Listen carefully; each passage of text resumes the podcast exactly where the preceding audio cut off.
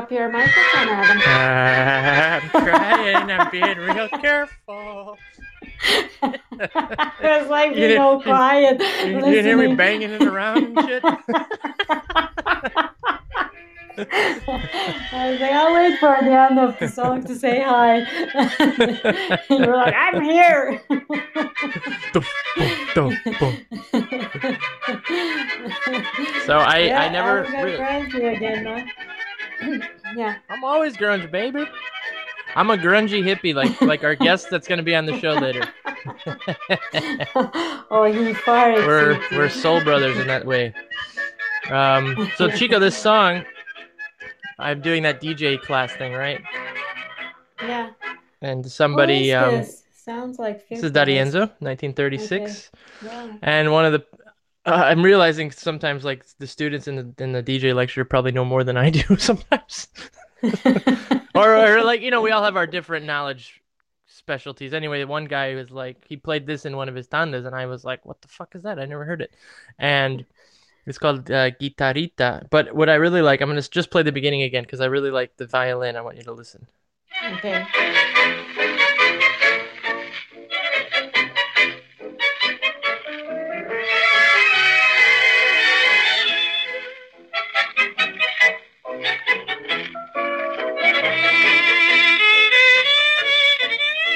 Love it. nice right Yeah.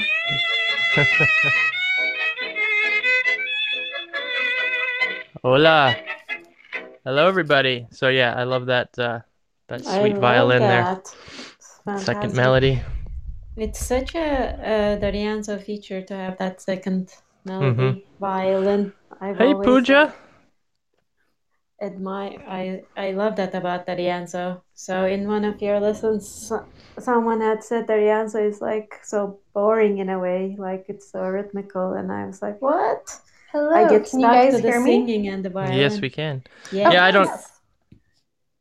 I don't find D'Arienzo boring, but um, we all have our own, you know. Absolutely, absolutely. For me, Some of us I are allowed to be for the- wrong, you know, and uh, that's okay. hey, Pooja, Hi, how's Austin? Pooja. How's Texas? Hi. Uh, Texas has some thunderstorms rolling in, so hopefully you guys can't hear those and you can just hear me. Yep.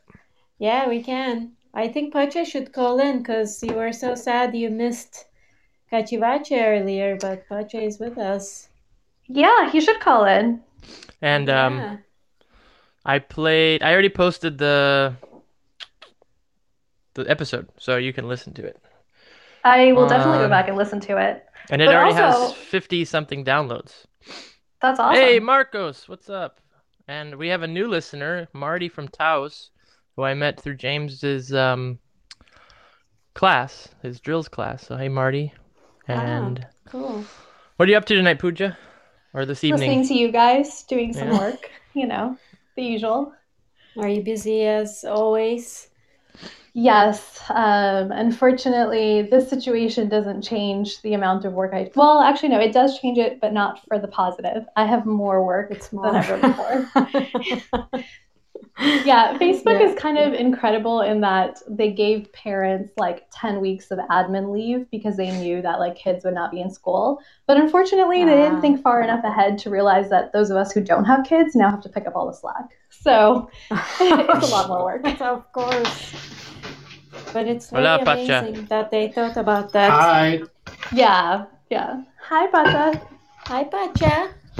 Hello. What are you cooking? Hi. I'm cooking meatballs. Meatballs Mm. too. Adam's favorite. I, oh my. I have to say that Pooja, I think that Pooja is always working. Every time I ask her how you doing, she's always working, and I feel exhausted. Well, it, it is very exhausting. But you know what helps nowadays is listening to your newest song. So thank you for sending it to me because I was probably No. a, a huge number of your YouTube watchers. Okay, Chico, I wanted to I wanted to tell you before, but I sent the song to Pooja because she t- and I didn't send it to you because you didn't ask for it. But you're Pooja such an sent. ass. but she was so nice. She, she told me so many nice things, and you just okay. She with you. What did I say? No, no, you said nice things, but Pooja was like More nice. much better. Yeah. Yeah, more nice. Oh, but English is her one of her first t- t- dozen languages she speaks. Yes, but she exactly she speaks like eighty languages. I love that I'm like known for all of this. I didn't I didn't think that anyone would like really remember these things about me, but then I hear you guys talk about me and I feel so flattered. oh yeah, Well, we We don't, don't all know have. many people You're like the that- smartest person we know. So. and we don't know many people who speak eighty languages. You know. Uh-huh. Okay, 80 is exaggerating, but but yes, I do know a lot of languages. Eighteen, perhaps. 18 maybe yeah Closer to 8. Just keep it in the single digits. Oh wow. No, it's not. It's not that much. no no i take all the compliments back eight is nothing i'll catch What do you up put with in you your- next week What do you put in your meatballs, Pacha? Is that some? what I mean? What? Are you What's so flirting with me? it It's like a- You guys have really all been holed up for a long time. I- That's the way Italian people uh, flirt. This is How's a- your meatballs? Uh, just the basics. Uh, garlic, onion, a lot of tomato juice. No, no, not tomato juice. I don't know how you call it. And potato, carrot, what? and the meatballs. Yes, everything goes in. just Rice, the usual put- and kale and lentils We exactly. We're in quarantine. I'm gonna put everything I that's got not into typical this for us i think. Is there meat in it? Yes, the meat. Okay, there are good. a lot of meatballs. Half of it are meatballs. Awesome. so uh, Mm, you are Adam. consuming some of those cows in argentina yes Exactly. I read a Exactly. statistic How that the U.S. guys- produces 20% of all the beef in the world. Really? And you Wow. and you eat like forty That's percent. amazing Yep. Exactly. I know Yeah, that- I thought Argentina produced more beef than we did, but apparently not. Well, I you're a thought bigger, you're a bigger country. more. That's right, Pacha. Don't forget it. We're bigger. I, I know, I would- know, I know. I would think Argentina consumes more meat than here. We- we- I, th- I, th- I think we do. But I know that in Argentina there are much more cows than people. Mhm. But the love thing is that the No, in yes, India there are more cows than people, mainly because we can't Yes. actually do anything like that with them. So That's true. You don't. eat That's a them. sin. The true sin is not to eat the cow. Cow wants to be eaten. Aw. But cows are, ho- are like are like holy in India, right? Aren't they yeah, they are. very? Yeah. they're considered like me. everyone's mother because their milk is what all of us Mm. drink. So Yeah. they consider it a holy status. So. Sorry, but they, they are cons- they are holy here too. for, for, I'm yeah, but not you, denying you it. worship them differently. Yeah, it's yes, a- exactly. We worship It's- ourselves. It's a stomach god, and. Ah, that's my kind of god. Yeah.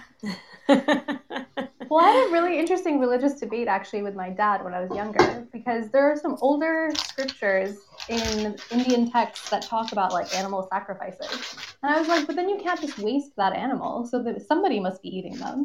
And he got really upset because he couldn't refute the statement, but he also didn't have the way to justify like being vegetarian. Hmm, Interesting. Pacha, what Yeah. are you doing? I'm still. I'm trying to. Sorry, Cook. Pooja. No, it's okay. Hearing like packaging She- she was in saying- the background. She was she, she was saying something really cool, and I was just looking at the package of flan. Like,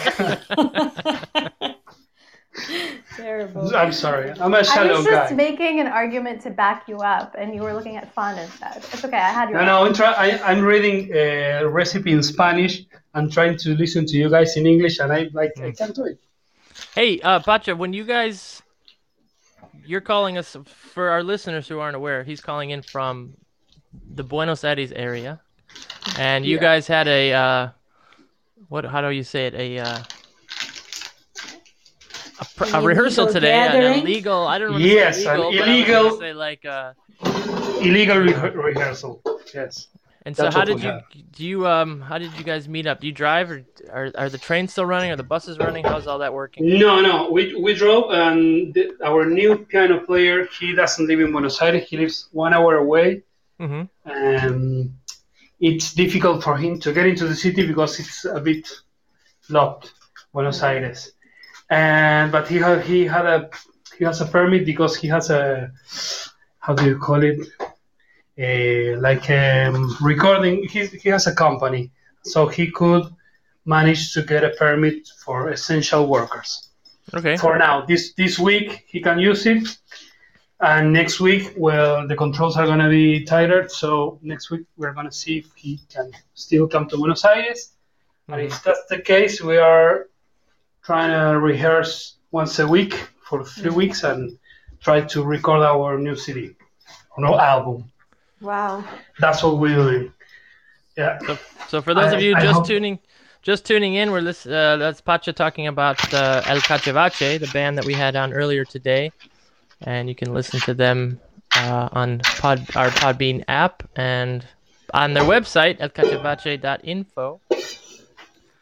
And they are You, they are risking- and their legal status just to bring us music. yes, we Yeah. are. I feel earlier we sneaked into the rehearsal space and now we're in Pacha's kitchen. Yes. we're like traveling. that was before was like the, the, the group's kitchen and now this is like the real thing And this is what i really know what to do just hang out before you go on the, the bathroom field trip, okay? you know last time i was here that i played for you guys Mm-hmm. i listened to the rest of the show in my bathtub but i didn't want to say anything because it was like Oh, nice. was gonna be all Oh yeah, Yeah, you stayed I'm- till the end. I remember.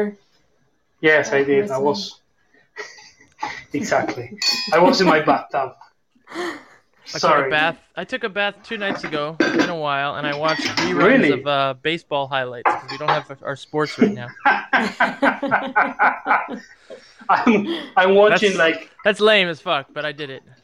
I, I'm watching football, football matches like from the World Cup in 1998. Are you? Yeah. That's Yeah. crazy. Pooja, do you like any sports? If so, what sports? I, I will go watch sports if I'm with a group of people and they're really into it. But Yeah. honestly, I prefer watching them live instead of like recordings. Yeah. So, because then that gets me more into the energy and the excitement of what's going on. Like, Yeah, even yeah, if yeah. it's like a baseball game, but it's in person, I will have a lot more fun than if I'm watching it like at a bar with a bunch of people. I fully agree. The Yeah. only one that I can watch on TV that I enjoy a lot is uh, when it's the World Cup with Hmm. soccer. Yeah, because everybody's freaking out. Yeah, Yeah, and I everyone's used to be a swimmer, so that's usually what I like to do more Mm. in terms of sports, but it's not necessarily as much fun to watch as it is to do. And it's not shown much. Of course, Olympics Yeah. are fun to watch. Then you, we, you catch all that, and you catch the ski jumps and stuff like that, which are super fun to watch.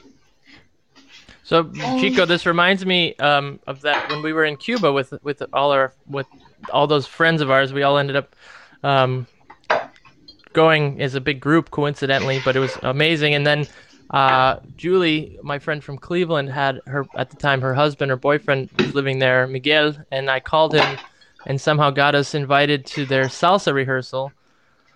And that was so freaking cool because we were eight of us in our group, and there were probably ten of them in their band, and we were in a room about the size of like a small closet, and we got to Yeah. hear them jam all, all afternoon. And it was, you know, obviously it's Cuba, so it's really hot, and there's no air conditioning, and we're in this little room. But man, that was that was such a cool Portia, can experience I to be. request something? Can you mute yourself when you're not talking? Yeah. Oh. Is that rude? The, we, 'Cause I you're hearing hear other Adam. things. Yeah, I'm Yeah, Really? everything. I'm sorry. I don't know how to mute myself. Uh, do you, do you see that red phone button at the bottom of your screen? The, when you press that, it will say mute or hang up. I think you got it. You got it. What's Oh for dinner, God, okay. Pauline? Uh, Pacha's making meatballs. That's so, what's for dinner. What I remember that, of course, Adam, it was amazing because we were um, first invited to meet. You were invited to meet Miguel, and we just all like seven of us tagged along and walked through. It feels like all of Havana to get to the sound studio first, and so Mhm. them recording a song. Yeah, and that um, old sound studio that was like something that I would you would see in like a Miles Davis photo. It was so old school. Yeah, it was amazing. And then um, we were told that they're gonna rehearse, so I was like, "Oh my God, can we come like watch?" Yeah, I think we kind of in, imposed a little bit. Well, we were Yeah. supposed to go see them play live, but then they said that they couldn't get, you know, the way things are in Cuba, they, they couldn't get the sound equipment to the gig because somebody's car broke down, so they canceled the gig. You know, and it was like Oh, that simple, and it was it was so it, they just sort of made it sound like it was totally a normal thing too, like, oh well, Yeah. we can't get the equipment to the gig, so we're not we're not having a gig, and it was like, huh, like in the states, you know, you'd figure out another way, or you know, you call somebody, but and then you were like, we, we could come watch you rehearse. he was kind of like thrown off for a minute. He's like, But I think uh, he offered okay. it first, and then when I actually took it out, he was like, and realized that it's eight of us. I could, I remember them looking at each other like, oh, I don't know, and then finally they said yes, and then next day we realized why they hesitated. Right. because it was such a the- tiny little room. Yeah, But it was so cool to be in that space with them playing, and we met that guy Jackson from England who was like just sort of bumming around Cuba. yeah, he was there just to record that, and they were so. But Pooja and Pacha, like, and everyone else listening, they were recording a song or two every day or every week. I don't remember, but they were only rehearsing it a couple times the day before, and then they would just go to recording. Right. Uh, it- it That was, sounds pretty uh, incredible. And then you know what's really funny is I was walking out of the Ukrainian restaurant on a Monday one night, and I walked I walked right into Jackson. Hmm. He's like he was with some girl, and they're hanging out in the village, and I walk out, and there he is, and I'm like, yo, hey, and we chatted for a minute. That's Um, pretty cool. such a small world. Cuba That had been on recording my list- studio, Oh, sorry. Go ahead. sorry, that that recording studio you were talking about in Havana, I think it's EGREM, Mhm. the like state uh, recording studio. Everybody Probably. records there. Yeah, I'm sure Probably, it's probably the one. It's Yes, I they, they used to have a. I've been in Cuba a couple times. I went to study once, and then I went back to play in a festival, and that's where I got my alcoholic hepatitis.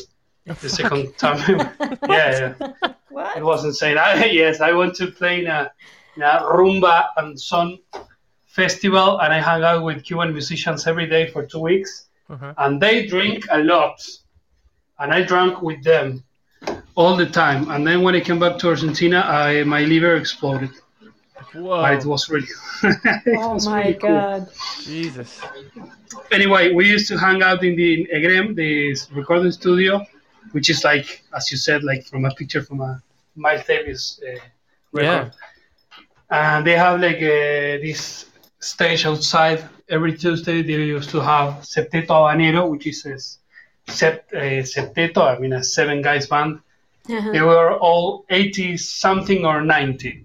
They Oh my play, God. they're from Santiago de Cuba Oh wow. and they were amazing. And they would play like two hours in a row, and this 95 year old guy would dance with every foreigner. Those guys are the best. yes, Cuba is insane. Amazing. And I was laughing when you when you, when you told the story. When they said, "Aren't you gonna play?" No, we have no car, no gig.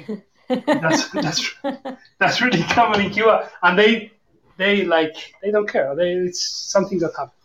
Well, They the other these- thing, we went to a milonga on the promenade in the central Habana, and then afterwards they're like, "Oh, we're gonna continue at my friend's art studio. It's an art gallery down the street." And I remember we went, and uh, we had brought all these shoes for everybody, and we gave the shoes away at the outdoor milonga, and then. I think we went on our own for a while, and then we went later to the art gallery. The art, it's, it's actually this guy's home for the milonga, and I- go in, and the guy that I gave my shoes to, he's still dancing in his socks. Pacha, Pacha. Pacha, stop doing whatever Stop you're doing. washing. So he's still he's still dancing in his socks, and I said, eh, you know, ¿por qué no le gusta mis zapatos, los zapatos? Why don't you like the shoes? And he said, I've never danced in shoes before. I don't know how. I can't. I tried them, and I don't like. Like he couldn't do it.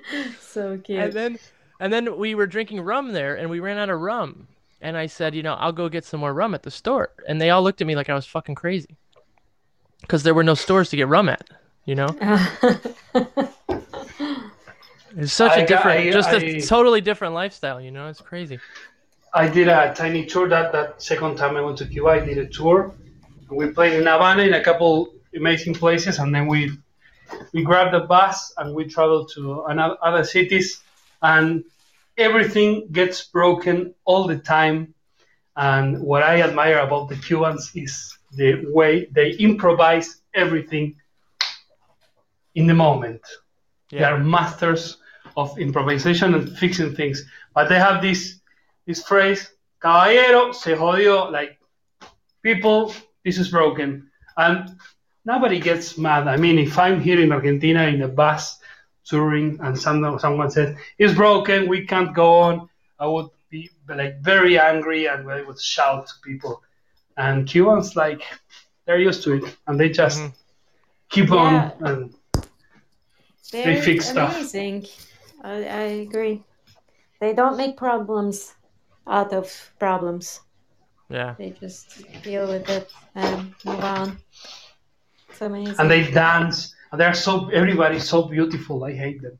the girls, know- man. Their don't know. tango scene for not ever having a teacher really. I mean, you, when you consider their, you know, I think um, maybe Noelia and and Pablo once went there, but you know they don't have teachers. They had amazing dancers.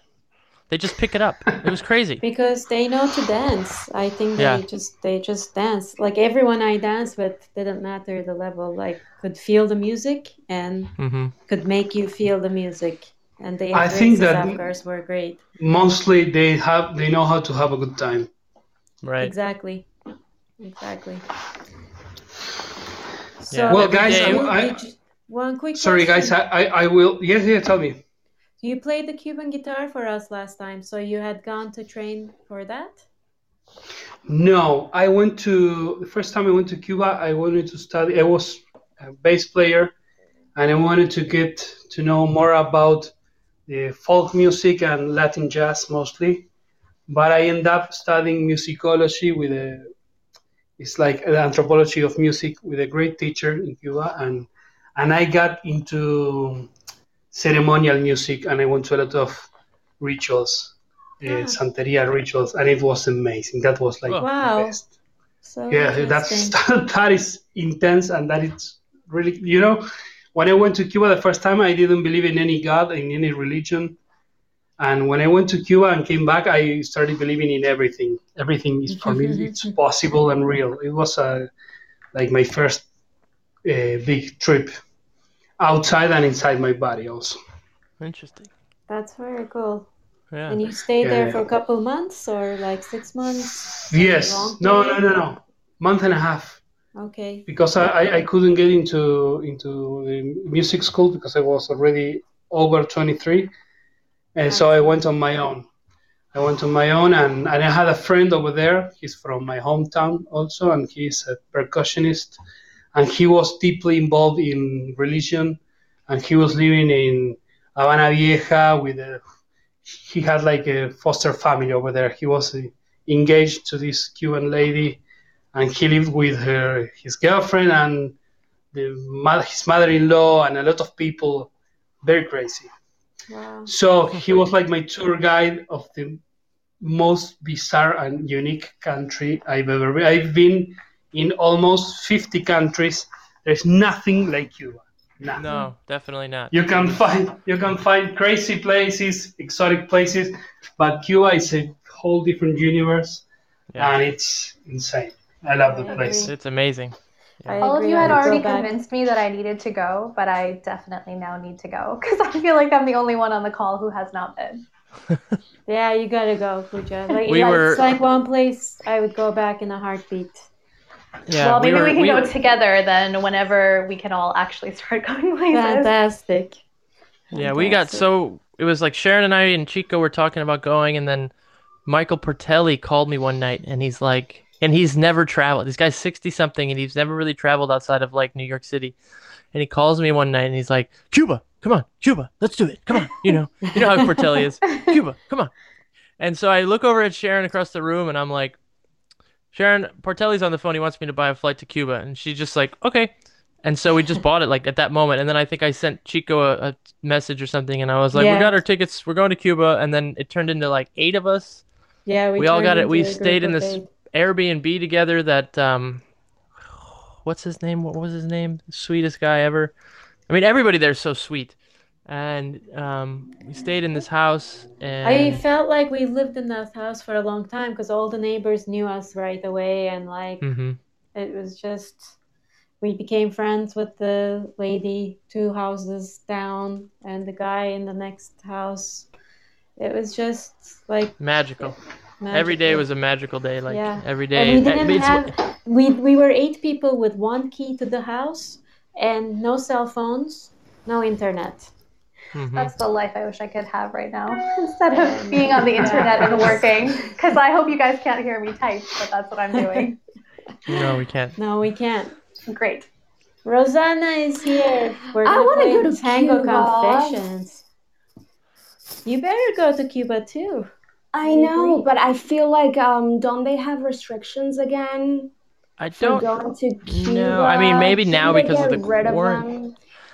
No, I, I mean, heard- like I think Trump got rid of like like he imposed the embargoes again. I, I heard that, but then I heard other people were still going, so I'd have to. Yeah. I think we'd have to double Oh. check that. I want to. So this is your first time calling, Rosanna. You listen every week. yes, I know. I'm like lurking in the back, having it in the background, and I'm finally in the show. hmm That's Hello. fantastic. And you're- so And you're gonna play a game for us. Yes, I'm gonna play So- a game. Remind me again, like how to do it. What What's the game about? A story, right? Tango Confessions. So this is the intro. Tango Confessions. So the story is the game is like this: Pooja and Pacha. Since you're still on the phone, Rosanna's gonna tell us. yes, here I am. Are you guys still there? Yeah, I'm still Yeah, here. yeah, here. All right. If you want to play, you got to stay on the phone for a few more minutes. Rosanna's gonna tell us a story, and we have to guess if it's true or false. And she's gonna And tell us everybody listening at home can type in their answers once the story's over, true or false. And what's gonna happen though, she's gonna tell the story and now we're gonna have two minutes to ask her questions. Oh yeah. Okay, I'm going to stop typing and pay attention to the story now. I, I, So we have two minutes to verify whether the the story is true or false. or not. Yeah, okay. All right. So years and years ago, um, when I first moved to New York City, I was new to the city and new to New York Tango, and I didn't really know anybody. And somehow I met this guy in Tango, and he was like, "Hey, why don't you come to this milonga? You know, come in early, and it's usually not crowded, and we'll dance a little bit and practice, and then like you know." And I was like, "Okay, cool, I'll do that." and I think it was Triangolo, if I'm not mistaken. Um, this was like five years ago. Uh-huh. Um, so I was like, yeah, cool, let's do it. Let's go to Triangolo. So it's like I'm making my way down to, I think it's it was Seventh and Thirteenth Street or something in Chelsea. And surprise, surprise, I'm running late. It's like 10, 15 already. And I'm like, you know, it starts at 9.30 and it ends at midnight. I have to work at like the next day. So whatever. I'm like late. I'm running. It's the dead of winter, so I like I can't feel my face. I can't feel my like fingers. I can't find the place because I'm so bad with directions. Even though like I have Google in my phone, I'm like I can't find my left from my right, my north from my south. I'm like running around in circles trying to find Triangulo. I've never been there before, so I'm like I don't know where I'm going. So I'm like kind of freaking out. I'm late already. He's like, Where are you? And I'm like, I don't know. So I look at my phone and I look for the building number. And I think it was 25.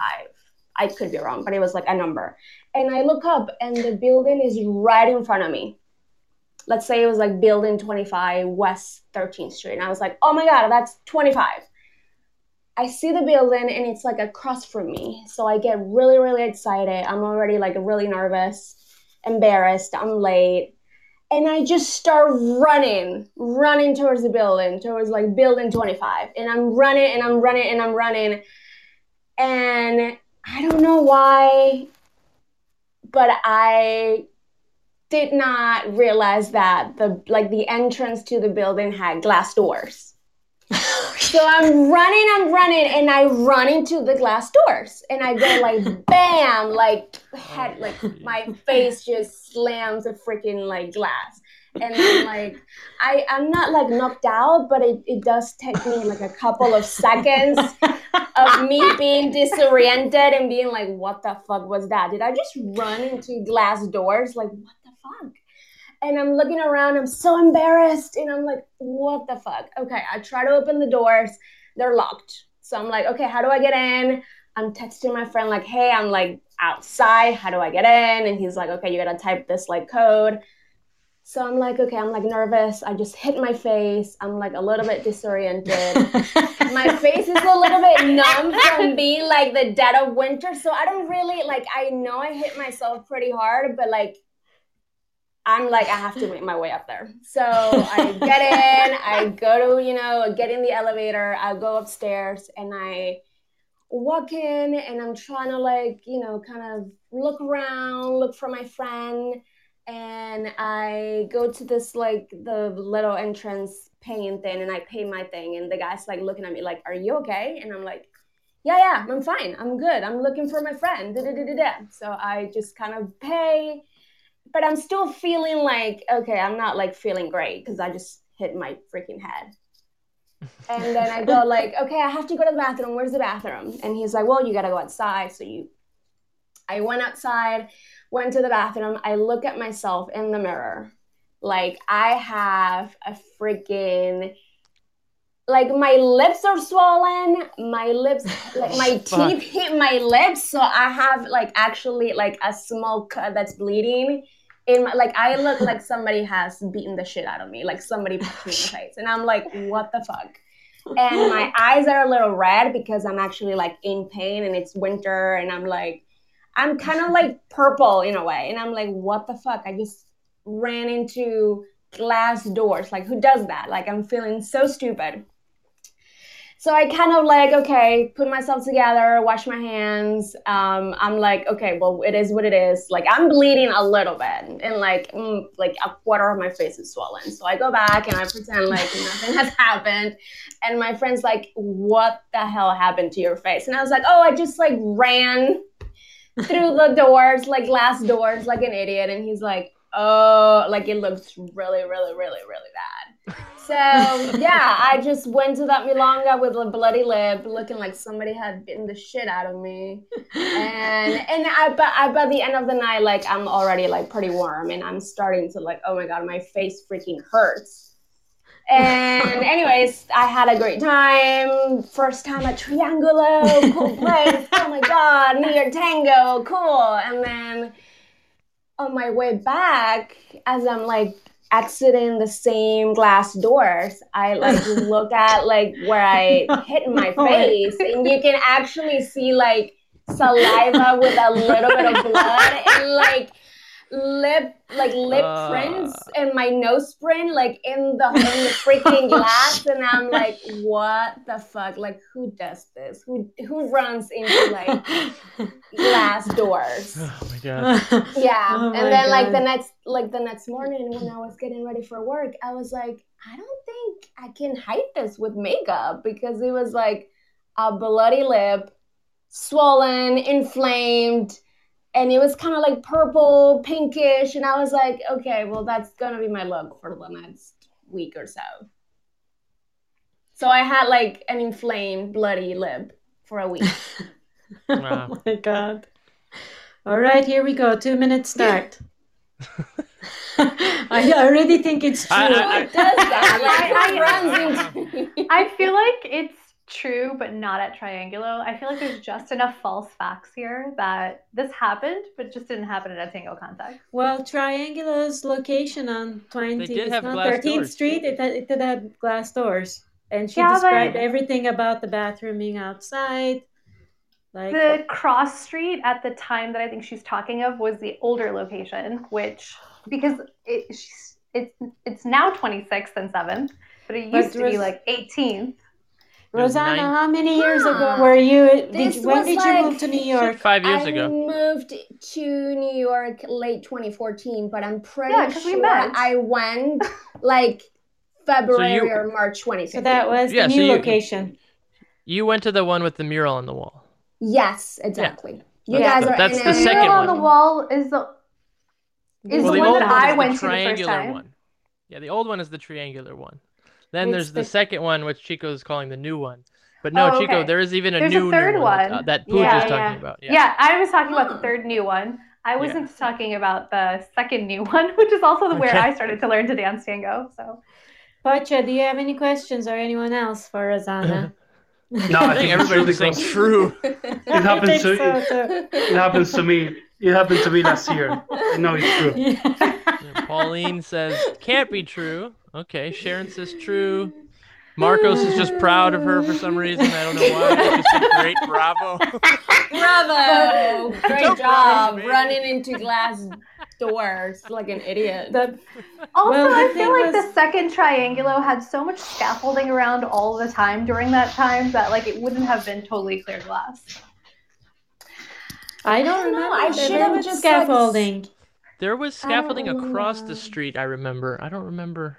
I also didn't go to Triangulo a lot back then, so I don't know because we had I Army mean, Long on Wednesday. Once I discovered you guys, I stopped going there. To be honest, I hope I haven't made any enemies now by saying that. But uh, when I first no, no. started out, I I used to go there all the time because that's where I started to learn.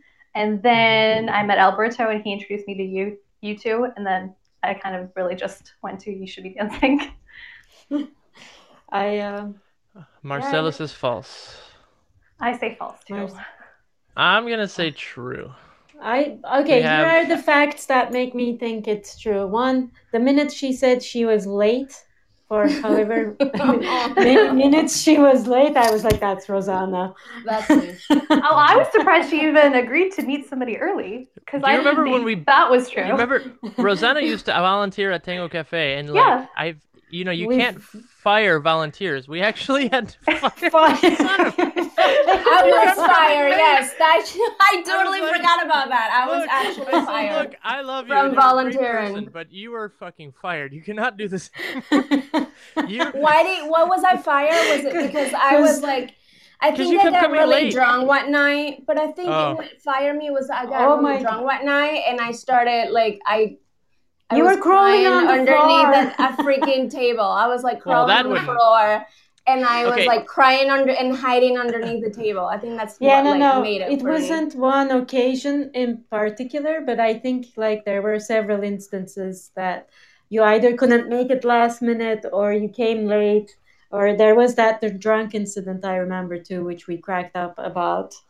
Um, and we were like, Not we a love good her. record. We want her to come back to Tango Cafe. We just can't have her volunteer. I was like, you can even still be a guest for all I care. Just don't work the fucking door anymore. Not a good look. I just Watches remember like. Latin people. I have a vision of you crawling on the floor, but maybe that's from the party at Michael's in my head right now. Who knows? Oh no. I do do that. Wow. Why do I do that so much? Seems to be a thing. Seems to be a thing now looking back. All right, so times. so the votes. So We have few. Who just some says trues, I got some false, more trues than falses. well, but I mean, we need to make this interesting, right? Everyone can't just say true, so I'm going with false. Cool. no, All it right. was an actual lift experience. It did happen. I Ah, did run into glass walls. Going to Triangulo. Going to Triangulo, I cut my lip. I looked like I had Botox for like a week. oh, That's how bad it was. I think you should have finished the story saying, and then I went to work and everybody thought my boyfriend beat me up and Yeah, right. Yeah. they I called the cops. They probably were like, this girl is like either insane, was in a fight, somebody beat her up at home. Who knows what they were saying? I don't know. I would have assumed you won whatever fight it was. So I just, I just love the idea of like you walking in not knowing your face is all smashed up, and the guy at the door is just like, Yeah. He was like okay? looking at me like, And you're "Are like, you "I'm okay?" fine, and I what was like, do?" "Um, yeah, cool. I just need to go to the bathroom." And then I look in the mirror Let me and I'm like, you. "What the hell?" I can actually relate. When I was in fifth grade, I tripped going up a flight of stairs and I smashed my chin on the railing. And Oh. I went to the nurse's office and she was out for lunch. So this ki- they had like a kid there, like like I don't know, like a fifth grader. I was in fifth grade. He was anyway. He gave me a band aid, and I put it on my chin, and I went up to class. And I remember walking in the class, and I don't feel any pain. You know, I don't. It didn't hurt. Um, I ended up getting six stitches in my chin though. But I, I remember shit. walking into class, and everybody's looking at me like, you know, this this horrified look, and I'm just like, all of a sudden, I'm super fucking paranoid. I'm like, uh, what the hell's going on? like, I have no clue. And then I look down and I see blood like everywhere because you know I'm got a hole in my chin. But so I can I can understand the you're you're you're seeing this guy looking at you like bloody murders just happened, which sort of happened, and you're just totally like I don't know what the fuck's going on.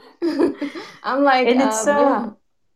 and it's amazing like i think sometimes feeling pain or not feeling pain like when i remember also as a kid when i fell down once and hit my um, um, my neck but the front part of my neck and i False. almost punctured i almost i never fall right so i was playing a game and i like crashed the front of my neck in the windowsill concrete and I was like, everybody was like, "What? Are you okay?" And I'm like, "I'm okay, I'm okay." And then I wipe it off, and I see blood, and I just started screaming, just like because I saw blood. Before then, I was like, "Oh, cool, nothing happened." And so we don't necessarily like. It may not even hurt unless we see blood. Now with the visual, we freak out. Mm-hmm. I At happen to I eat do. the floor a lot. You happen to what? Oh, you and Chico have that in common. I eat the floor a lot. I'm well acquainted with the floor. I'm very, very clumsy. I'm We're good friends. We're good friends Yeah, too. that's Chico too. She falls down when there's nothing there. I know, and these are fucking dancers, Pacha. I mean, give me a break. No, I just like checking what's on the ground. right? You know. We were walking I one like time. We were in. Annapolis. We were in Annapolis once with David Zuckerman, and, and I'm walking ahead of them, and I hear "bam," and I don't even look around. I'm just like, "Did Chico fall?" And he's like, "Yeah, are you okay?" And I'm like, "Yeah, she does it all the time. Don't worry." yep. Thank God. Ugh.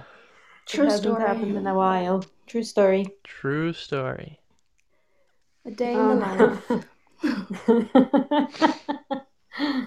um, Pooja I got a cool awesome. story. Yeah. Go for it. Sorry, guys, I have a cool story that I, I think I never told it. And perhaps I can tell it now, and you will tell me if it's true or false. okay. Deal. Second round two. I will try. I will try to do it short. It was a cool one. Okay, it was like this. It was in Austria. Au- Austrians are like Germans, but like they're more like crazy, a, bit more sexual. So thing was that we were on tour and we went to play in a city called Graz, and we were hosted by this very sweet couple. They were over sixty, almost seventy they had a very nice house. They waited for us with a huge meal, a great dinner, wine and beer and everything. And everything was good. Following day, we had our show, and after playing, I was um, the lady. I won't, I'm not gonna tell the name. She approached and she like uh, put me into the corner and she was like, "Oh, I enjoyed the show so much. That was really great." And she was like approaching, like she wanted to kiss me, and she was like, like, like my mom. So I didn't know what to do, and I was I was looking for the guys with my uh, with my side to try to get out of the situation, and I see her husband in the bar with a very tall beard smoking a cigarette with crazy eyes, looking at me like, yeah, yeah, do it, Yeah. do it, yeah. he was like taking big hits of his cigarette, and it was like I don't know. And the guy was he used to sell he sells cobblestone, so he was like an old guy, but very uh, built up guy. Oh, okay. Um, and well, I got away and I met the guys, and I was like, "You're not gonna believe what just happened to me." And they told me, "Yes, the woman wanted to kiss you, and the guy was in the bar." yes. Wait, that happened to you? Yes, it happened to all four of us. We had a, oh a we had a female female violin player, and when we came back to the house, uh, they told her, um, "Would you like to sleep with us in our apartment because you don't have any place, any room with these four guys?" And she was like, she was French and she was kind of silly, and she was like, uh, "But you just have one bed," and they were like, "Yeah." They're gonna sleep with us. Wow. No, nobody, nobody did. And the following morning, they okay. It, it's not that they were angry at us. They treated us like grandsons, and they woke us up with a huge breakfast, and everything was fine anyway. Wow. Okay. But this, wait, this has a, the, the best is the second part. After that weird breakfast, like they were like treating us like kids, and we know that they wanted they wanted to fuck every one of us. That's The night before. hilarious.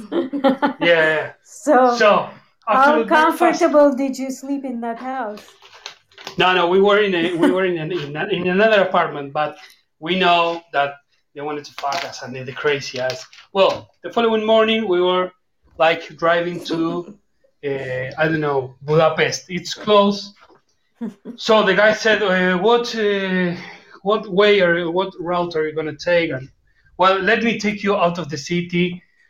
And he drove uh, his van, and we drove our van and we stopped at the gas station. This guy, the cobblestone guy, he was a build up, bald guy, crazy eyes, and he wore very tight sport sportwear, very tight. Like he has this tiny shorts way into his ass, and you could see everything. And we stopped at the gas station, and there were uh, four very, very big skinheads drinking beer at 11 a.m. And our van was very filthy. So while we were filling up the van, uh, the guy said, "Oh, the glass full of bugs," and he crawled onto the van and started like wiping the windshield with his ass. Like What the fuck? it was really bizarre. And the Nazis were looking like, "What? What the fuck is happening? That is one of us." cleaning the van for these four, five gypsies. And when we, and when we drove away, these Nazis look at us like, "What?" That's the end Marco. Marcos says this is not. I don't think he believes this story. I don't believe this story either. I wouldn't believe it either. Also. Wow. I, I have to believe it. This, this has to Pacha true. needs to do tango confessions next week. Man. I will. Excellent. Holy Okay, shit. I, I will. I will cut communication with you guys. I will stay to hear what you say about me, and Alright. then I will. I will write down which is the real answer. Okay. Enjoy I your will- You tell us now. You need to tell us now if it's true or not. Maybe maybe Wait, next Ma- week Ma- he tells us. Marcos, he Uh. doesn't believe me. Okay, I will tell you now. This is, this is all totally truth. Yeah, you can't make this this shit up. happened. yeah, no, no, no, you can't. If you if if you want to create some weird story, you're never gonna say that. No. No, it No. happened. and I have more crazy stories that I will share with you next week. All right. Now Okay. my meatballs are hot and ready, and ready to. Sounds so dirty. And it was your a bit gay. I'm sorry. My meatballs are ready. All right. Well, thanks for calling, man. Pacha. Enjoy your dinner. Love you guys. Thanks See for you Love you too. time. earlier. Love you too. Meatball. Meatballs. And we love your meatballs. We we need to do a song for him for his section as meatballs. next week, Adam. Let's remember. Okay, I'll try to find a meatball. New Tango Confessions song. So we got a guy named Jaime calling in right now. Hi, Jaime. I miss. I Hello, hi, Miss. hey, thanks guys for inviting me. This is great. Yeah, our Yay. pleasure, man. Thanks for joining us. You're like, yeah, sure. You didn't even question it. You don't know what you got yourself into I yet. I was listening to uh, now that I know this exists. I was listening to some of the earlier podcasts and laughing my ass off, and you know. The So, one with uh, Alex I- was really funny. Oh yeah. Well, I mean, Alex. Yeah. You know. Towards the end, it was like we were, we were like getting to this lull in the program, and then he brings up the right and left concept, and we're like, oh my god. I thought we renamed it to West and East. Oh man. So Oh. James Freegan is joining us, everybody. For those of you who don't know him, you should. That's all I gotta say about that. And I want to thank Rosanna. She just disappeared, but thank you, Rosanna, for For your fantastic story. I don't know why Adam called her a dirty hippie. You He called himself a dirty hippie. Oh, And yeah. you a dirty And- and hippie. what- Let's you a dirty no, hippie, buddy. oh, what? What? What? a grunge hippie. That's what I said. Did you guys miss my whole LA phase? We missed your whole LA Yeah. phase, man. It was like hair We- product and I saw What? photos of it. I saw we saw fitted photos of it. oh yeah, Yeah. it was- We saw it was fun. photos, but I thought it was a clone.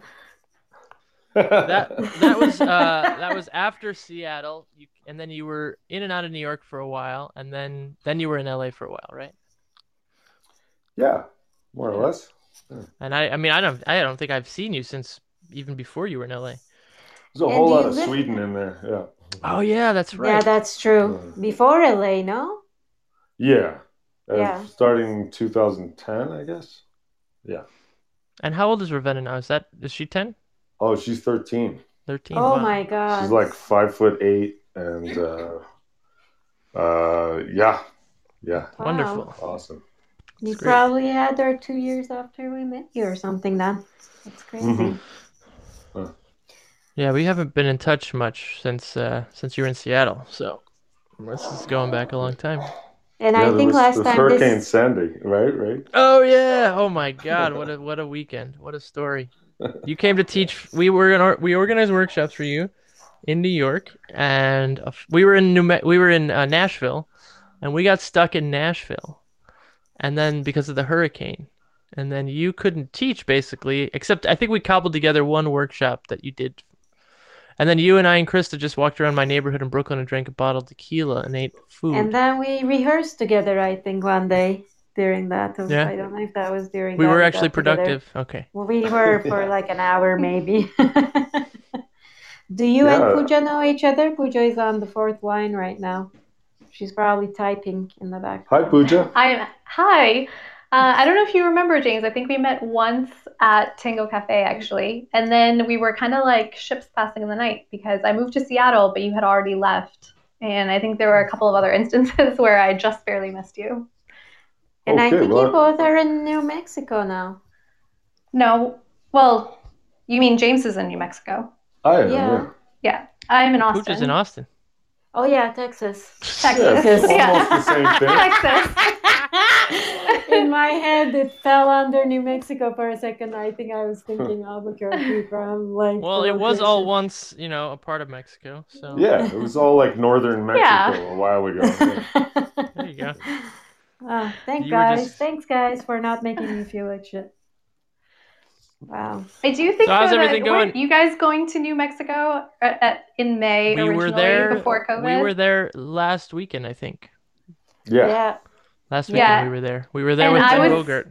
And I was planning on uh, taking a road trip out, and I was going to bring some people. Yes. Yeah, and, and we had friends, students, friends from LA were gonna come. Joanna and and uh, some friends from LA were gonna drive over. Jessica and yeah, and then we were bringing a bunch of people from New York. So it was gonna be a cool ass trip. Yep. And it Another will be one we're going to have to do in the future. Yeah. Yeah, we Oh, will yeah. have to. For sure. Absolutely. Uh, I, I think you know it, we kind of lucked out with it because uh, all the seasons are really beautiful in northern New Mexico, but spring is is kind of the unofficial worst season. Hmm. We didn't tell you that when you guys were coming, or we didn't tell Fuck Ben.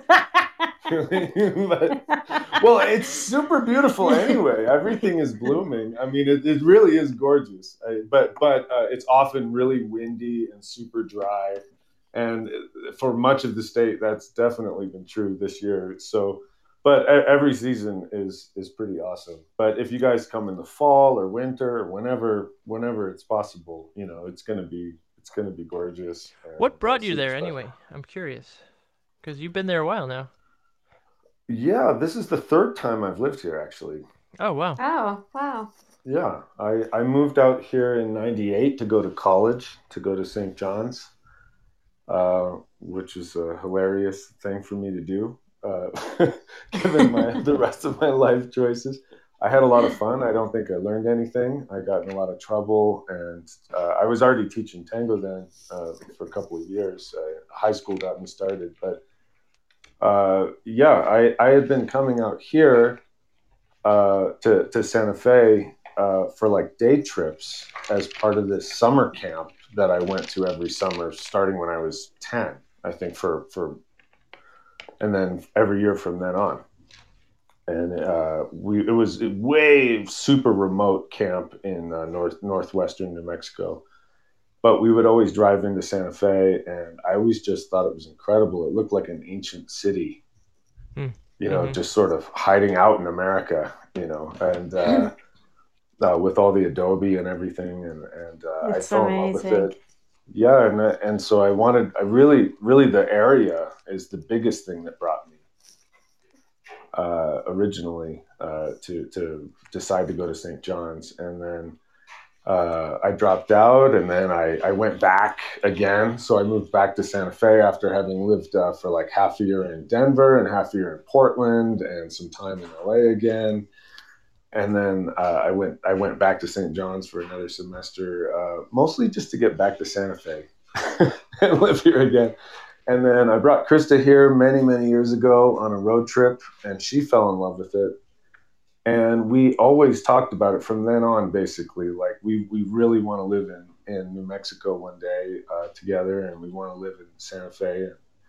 And uh, so, I mean, f- I guess four and a half years ago, uh, Uh-huh. uh, Krista, we had been apart for a little while, and Krista was in Lake Tahoe, and I was in LA. It was the tail end of my LA uh, my latest LA excursion, and uh, she said, "You wanna you wanna move to New Mexico with me?" And I was like, "Absolutely, let's do it. let's go." That's And it- awesome. it's it's yeah, it's been really it's been a, a really really great four and a half years here. Uh, so what a I'm- great story. Is she very there with you now? Um, I think she is. She's gotten home from work, but she's around uh, somewhere doing things.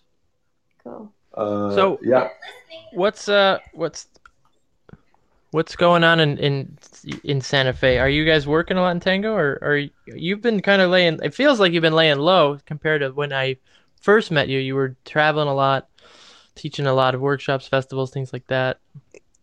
Have you been refocusing your energy on doing just like local things, things of that oh, nature? Oh yeah, absolutely, absolutely. I was thinking, I was listening to your uh, interview with Alex, your your podcast with Alex, and and his differentiation between his workshop plan versus his local plan, and I thought about it, and I thought that used to be a really big deal for me, but I've I've virtually eliminated my weekend workshop part of my business uh, completely. I, I'm just really local.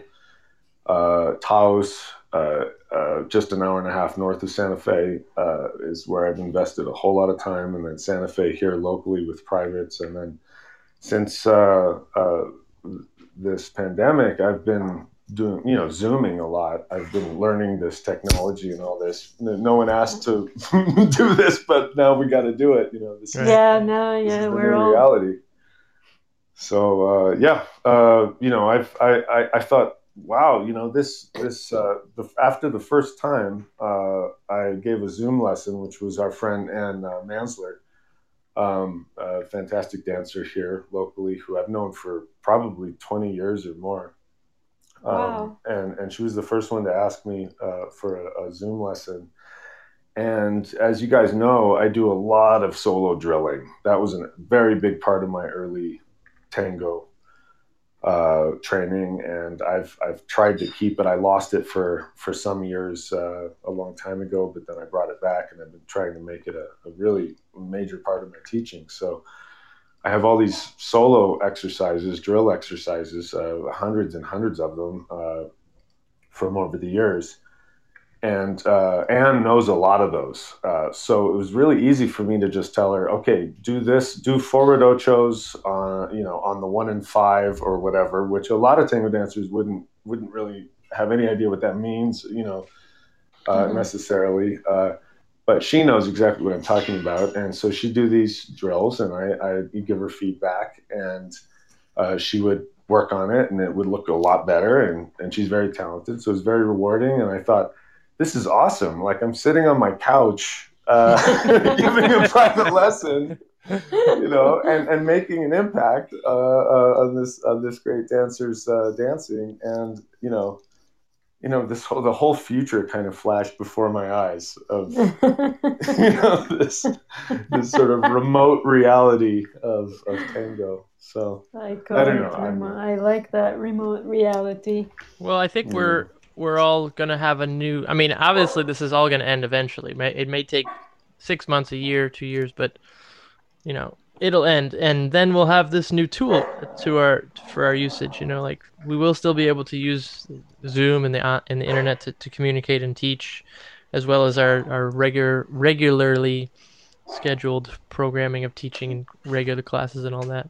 Yeah, no, I think it's Absolutely. amazing, amazing to tool to have, and as a community too. Like I'm wondering if it's gonna change uh, when people invite you to someplace. Maybe sometimes like it will be easier that it's uh, Zoom lessons for a group of people. Who knows?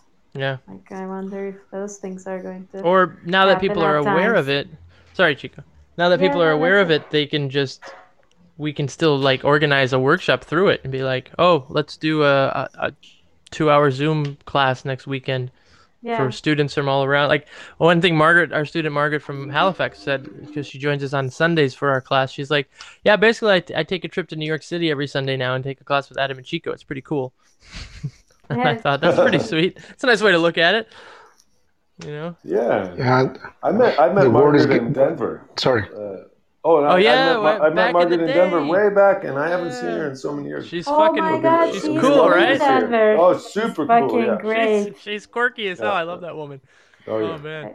I just remember the one we've been to Halifax handful of times.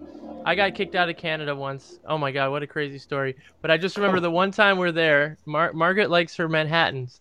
And we were at the little the, the community milonga and at the end of the night, she's laying in the parking lot on her back. I don't know why, but I just thought this I know woman she was laughing her ass off. I Yeah, think she was she was like a bug that t- turned over and couldn't Oh get back on her feet again. And for people listening, Margaret's probably, you know, got to be 65, 70. So it was just uh interesting, very interesting gig Full to of have. life. Uh, Yeah. Great workshops up there in Halifax. And you met her. You met her before she moved there. You met her back in Denver days. Yeah. Wow. Yeah. Hey, hey, hey. Hola, Hey, hey, hey. Hey, hey. You guys know each other? God were young. from above. Marcelo joining us from the the bunkers of Buenos Aires. I feel like you're saying bunker, and I'm thinking he's descending from above with that voice. Literally. So you guys, you guys know each other, James and Marcelo. Yeah. Yeah. Yeah, yeah. We were young. Go way back. And Pooja. and Long time ago. Of course. Of course. Yeah. When, when, when did you guys meet? I remember James in the beginning. I remember a bunch of guys in the same time of, of Alex coming here in Buenos Aires, 2010, or not 2001, 2003, more or less. And I remember a bunch of uh, people from the States, and I, I remember James from there. And then I met in, in Europe, could it be? In Berlin, as well. Yeah, yeah, very, yeah, exactly. Well, you guys are both teachers of ours for a very long time, so Yes. I'm sorry. cool, That to, was it's I cool to have you here. I learned breaks and poses from James. That And was I my learned, first uh, lesson with him. Carnival de mi barrio. That was Carnival de mi exactly, that was Yeah, yeah. poses and yeah, I still uh, teach. We still teach that class all the time, dude. excellent, nice. I mean, Yeah. I, I That's like good. if I'm if I show up to a workshop like kind of hungover or tired, I'm like, we're just teaching Carnival de mi barrio. Fuck it. Just make them stop and Oh, start on the seven. It's fine. yeah. Now Yeah, everybody who's awesome. listening, they know. Yeah, They know. okay. Well, I was Hey, by We're all just sharing each other's shit. That's what we do when we teach, man. You know, there's What only one Giza- ocho. what is There's Giza- only one forward ocho and one back ocho. So What's, uh, Guille, Guille says uh, you got to give the other teacher uh, credit for uh, two months, and then, and then it's yours. I love it. I my one of my one of my problems is that I actually I I don't know if it's a problem, but I give credit forever. Like if I remember I learned something from somebody, every time I teach it, I always have to bring that up. Like, oh, so and so taught me this. I'm similar, and that's why I have a hard time teaching, even when people ask me to. Like, I, I feel like there's so many people who've taught me stuff, and they're still here, so go to them. But mm-hmm. because I have a hard time taking credit for things that I learned from other people too.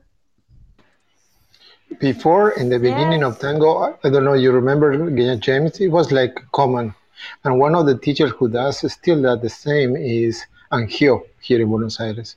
yeah, he, every time that he has a lesson, he, he says, uh, uh, when he shows a, a choreography, he says, okay, I learned this from this guy, or I learned this from this guy.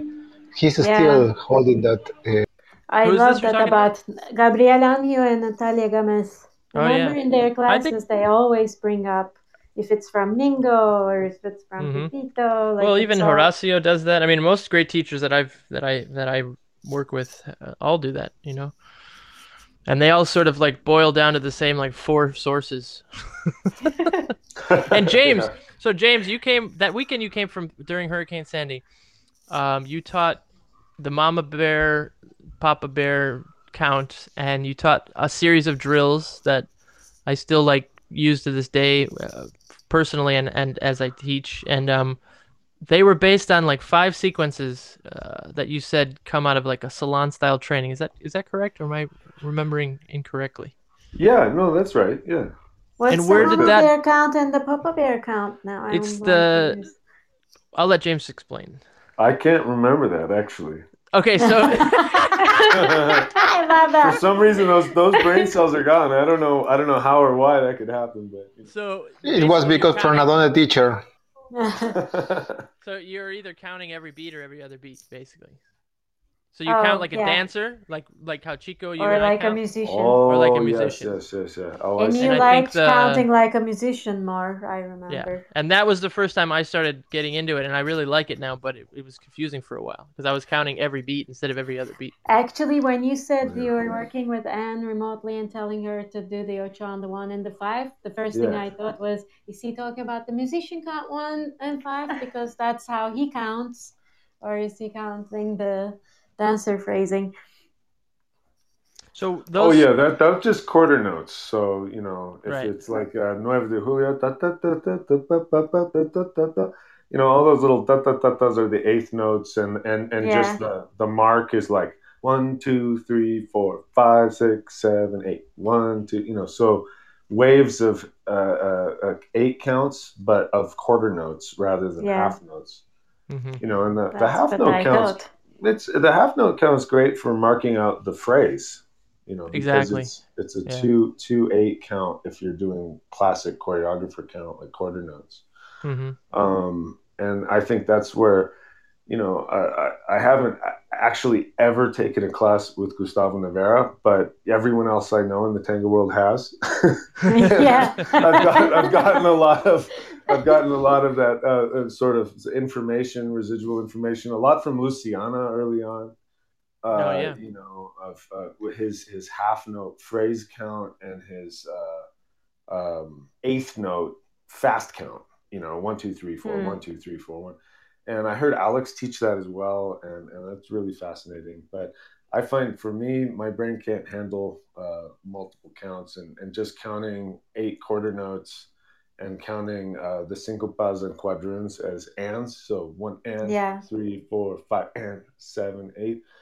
It just it makes sense to my mind, and also like jum pa pa pa jum pa pa. You know, on onomatopoeia, just random sounds. Yeah, You exactly. know, also very nice. You know, and help help with the that rhythm. that all. helps me the most, I think, to sing Mhm. it out some way. But yeah, Marcelo, So are go- studying with Gustavo too? At any No. point? Zero. I took a, I took a, like one or two lessons, and I got confused many times with with the teaching because I was, something that uh, James was mentioned before, right? In my I had training of ballet, and Mm. when I was doing the ballet, the counting is really more to musician style. So when I go to the ta- when the tango is when they when I went to tango teachers, they counted in a different way, and that cannot like it's not easy for me. My brain cannot handle it because of the training of, of the ballet. So Yeah. I understand I understand what James is saying. I'm more used to do the and one to and and counting the syncope in another way uh, that the teacher in tango used to. mm-hmm. Mm-hmm. Mm-hmm. So we're uh, Mm. Ja- James is joining us for our segment called Five Questions. Even though we're, we've we've we're We've we're asked chatting, some questions, but we were but just we're chatting. we're gonna officially start it. So I'm gonna play the theme song for us. Five questions. Five questions. Five questions. And this song is brought to you by Five questions. MC Hammer and Bat Johnson. Everybody. Bat Johnson. So we uh we're gonna ask you some questions officially now. Before it was not official. I have a lot okay, because we're like on seven or eight, I think, at this point. You know. Well, yeah, I might have a lot of Unofficial one. questions too. I don't want to forget. I do want to go back to my question. I was going to ask you about the sequences that you taught uh, that weekend during Hurricane Sandy and, and like some of your earlier influences.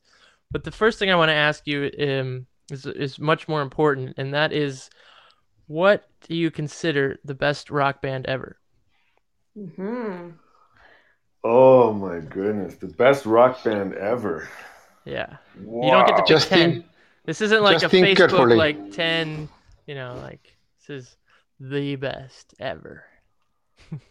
Oh, wow. I was running through millions of possibilities, uh, you know, with my superpower brain and all my supercomputers and everything I have around here, but I couldn't predict this question. This is like you know, Well, one, of let the me ask only you one, this: one of the only ones I wasn't prepared for. Okay. what, what, Favorite rock band ever. what, what was the first one that popped into your head when I asked you the question? Well, Led Zeppelin, obviously. Ah. I wanted to troll you guys with Greta Van Fleet, who I do like also. Oh, yeah, but, you know, okay. yeah, yeah. I, I, I love them. if but, if you Led know, I Zeppelin gotta never give to- existed, they'd be very impressive. Yes, exactly. exactly. Holy shit. Uh, yeah, no, oh yeah. I mean, just just all around, basically. I, yeah, Led Zeppelin. Good one. That's a good one. That's a good one. Yeah, for me. All right, that's a light one. Yeah, I have one light one too. I have one light one, and then I have so many questions in tango related. But um, what did you think about Adam when he showed up at your door in Seattle to spend a week with you? How was that whoa, whoa, experience whoa, for whoa! you? I didn't just show up, motherfucker. Actually, James picked me up at the He's airport. like, Master, take care Hold of on, me and teach hold me. Hold on, hold on. James, actually, this was so sweet. I'm gonna before I'm sorry to interrupt the, the answer, James, but I just want to say, James invited me to come to Seattle to train with him, and I'll keep this short. He picked me up at the airport, but he forgot his car, so we had to take a bus home, uh, which was very thoughtful. And then he didn't let me spend any money the whole time I was there. He was like very insistent. Like I'm, you came out here to work with me. I, I, I, I prom, like I want to take care of you. And then all I remember is that we only practiced one time for like an hour The all, all, the, all the rest of the time, we drank, smoked weed, and ate food. I don't believe that. This story, I No, just it's say totally false, fucking true. knowing how much he likes drills and working and practicing. He'll tell you. A- all right. Sounds like uh, uh, going to the Himalaya. You go there and just smoke weed. That's exactly. He walked me Yeah. around Seattle. He took me. He he had a jam session one day. I think we went to a jam session. And uh, anyway, I'll let James answer the So question. now, but I just wanted yeah. to give you that little insight into. Wait, so what was the question again? the question is, what was your impression of that whole week? Oh, and that this whole kid week. showing up, yeah, because you guys didn't know each other that much, no? Before that, like you knew each other, but you didn't really get to spend time with each other. Well, I had a strong affection for him, you know, already because it's like I'm I'm I'm slightly ginger, you know, and and we're kind of uniforms in the tango world, and he's way more than I am. There is nothing slight you know. about it. You are. but I'm not as much as, as Adam, you know, and I just really felt this kinship, you know, probably literally, you know, as, as somewhere along the line. Uh, not so distant cousins, but um, also uh, being from Ohio, my dad was from Ohio, and uh, I see. he's from Ravenna, Ohio, and my daughter's name's Ravenna. But that had that had no connection. I had no idea he was from Ravenna, Ohio. When I named my daughter that, I found that out afterward. oh, So- really? yeah. Um, but uh, yeah, I love the Black Keys. Talking about rock bands, you know, um, you know, I mean, from Akron, uh, not not far away from there, and uh, uh, you know. Anyway, I just I just really felt like uh, the, uh, his sense of humor and all that, you know. Um, all joking aside about the ginger thing, yeah, uh, you know, I just felt like I could I could really hang out with this guy, and he was. Uh, that's cool. um, yeah, and, and and I was I was so impressed with his turnout. You know. I oh mean, my his- God. His, no, his legs are crazy. rotated out in their sockets, you know, and, and I'm like pigeon-toed and bow-legged, and I'm like slaving to change the shape of my bones through I know. millions of drills and repetition, and you know, here he is here. with this perfect turnout, and you know, I just, you know, I thought. I Well, it's out with this some. It's such a turnout that sometimes when we teach, when people try to imitate, I'm afraid they are going to hurt themselves because. Uh, I actually have to mention it sometimes. I'm like, this is not normal. Yeah, I have to show this. it. I have to show it. You'll probably I break was- your kneecap or something. Yeah, I was like. I I was pigeon-toed, so especially with my right ankle, like I would I struggled so much and still struggle from like turning inwards with my foot. That so I'll show not people how normal people are, and then I'll Oh, James, speaking of turning in the foot, um, we were talking about Margaret before and how funny she is. I, I have a nickname for Margaret. I call her the sickle bitch, and she fucking loves it. that, that- Margaret Wood, I think. Yeah, absolutely. she sent me a card once for like Christmas or something with like a a holographic image on the front of like a, a go-go dancer or something, and then she uh, you open it and it said "From your sickle bitch." oh man, funny. okay. Nice. This is So- what we're going to call her now in the lesson. Yeah. Yes. Oh my God, you should totally call her that out of the blue. Um, so, James, how about the fact that, like, maybe it was also uh, that you started dancing super young? And I thought maybe there was also some connection there, seeing, like, because there weren't as many young people as Adam when he started dancing, I feel. So, I thought maybe you guys also felt a connection through that. Oh, being young and unique Yeah, in that way. in the Yeah, well, world? being Yeah, young to be yeah, in the sure. tango world For sure. at some point wasn't very Yeah, common. for, for sure, for sure. I think this guy gets me, you know, and that that feeds into that. You know, we're we're of a similar age. I don't. I didn't even know how old you are, Adam. How old are I you? think I think we are. I'm I'm He's 37 82 and three fourths. No, I'll be 38 in about a week. So I think Oh, we are right on. the same Th- age. Are you? A, are, does that make you a Gemini? Yeah.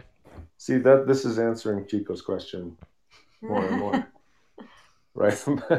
uh, yeah, I mean, I'm I turned 40 in two weeks. No, two yeah. weeks, I guess. Yeah. Oh. So, so yeah, very Seventh. close. I'm the seventh. What are you? uh, 15th. Okay, yeah. So we're pretty close. Yeah, super close. Yeah, I mean, I, that's definitely what made me relate to you, at least when I started, because you were like a young teacher. You're Seattle guy. You're, uh, you know, coming out of like from what I, you know, grew up with, seemed like you know like a rock and roll grunge kind of vibe, and everybody else besides like Robin, who was just like an anomaly, is like this short, bald Irish guy. But like everybody else in tango that I that I at least in New York at the time is like pretending to be Argentine or has like their hair pulled back and a fake must you know they're they're all like changed their name to Pablo or something and and I'm like what the, what the fuck? And even like some people told me like you know you need to dye your hair and you need to change this and that and I'm like um that's not exactly why I'm doing this. And then you're like I remember like I think your first class I took with you was in in uh, Ann Arbor. And you taught like you started the class by having everybody like crawl around on the floor and make animal noises Oh yeah. and yeah. and I remember like one guy just stood there. You know, he's just this older guy with glasses on, like whitish hair, and he just stood there and looked around. And I think he just left. Sound the style of Nick. Nick the same.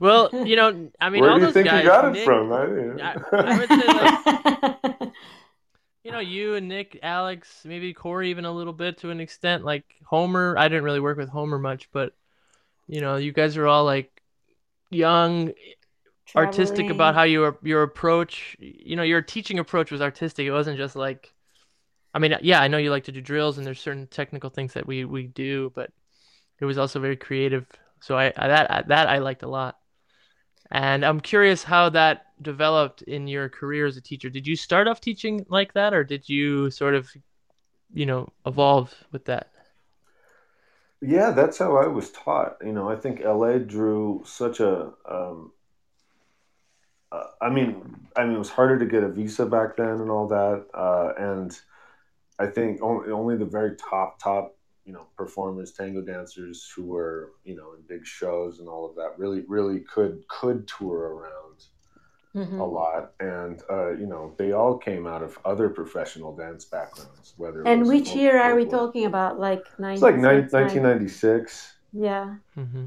and uh, you know, and I, I most of them taught, uh, you know, like a half an hour of drills of, of, of ochos and walking and all, all sorts of different molinetes and all sorts of different exercises. Uh, and then they would often teach the, the sequences solo, like the leader part, the follower part, Mhm. you know, that you would do like that. And there wasn't so much of a stigma against a choreographic approach to I that and uh, and I got drilled a lot. I mean, I I I, uh, I I just thought that was normal, and then I I like to do other uh, like kind of cross training, and I've never gotten very good at any any other kind of dance or anything like that. But I love to go and uh, explore. And, and, and if you go to a ballet class, or you go to a modern dance class, or you go to a hip hop class, or you go to all that, I mean, any, anything else, it's like that, you know. I mean, it's lots of exercises where you're on your own trying to do the thing, Mhm. And it really forces you to take responsibility for yourself as a dancer. And um, Well, that's I something really- that you and Marcelo share a lot. And I mean, I got I we trained with Marcelo a lot over the years, and that's something that he's always been a big, big proponent of in our training Yeah. as well. we was like, how do you move when your we- body? You know, and Yeah. and th- what's the quality of movement you want to create for yourself? And I and I remember like, and I you know we talk about this ourselves now as teachers. Like, the first thing you need to be in touch with when you're dancing is yourself, and not not you know the partner first. Exactly. So you need to Yeah. touch yourself first, then to touch another person. yes, absolutely. So Rosanna, Rosanna has a question. She says, "What's the difference between West Coast tango and East Coast tango?" Um, well, East Coast tango's good. And, well, oh, we lost Marcelo. Call us back, Marcelo. There he is. So, uh, but Did, no, you- James. did you you? shoot him out again, Adam? No, no, no, no, no. she kicked me out again. he did. He did. So what what what would you say, James? If you because you've spent some time on the East Coast over the years, do you have a perspective on that? Well, it used to be super clear.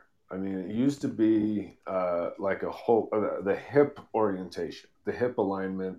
For years and Mhm. years, I, I felt like in the in the in the renaissance of tango uh, uh, worldwide, um, that you know it was it was very clear early on. The, the West Coast dancers had their hips further forward and, and rotated more under, and the East Coast dancers uh, had their hips rotated back more.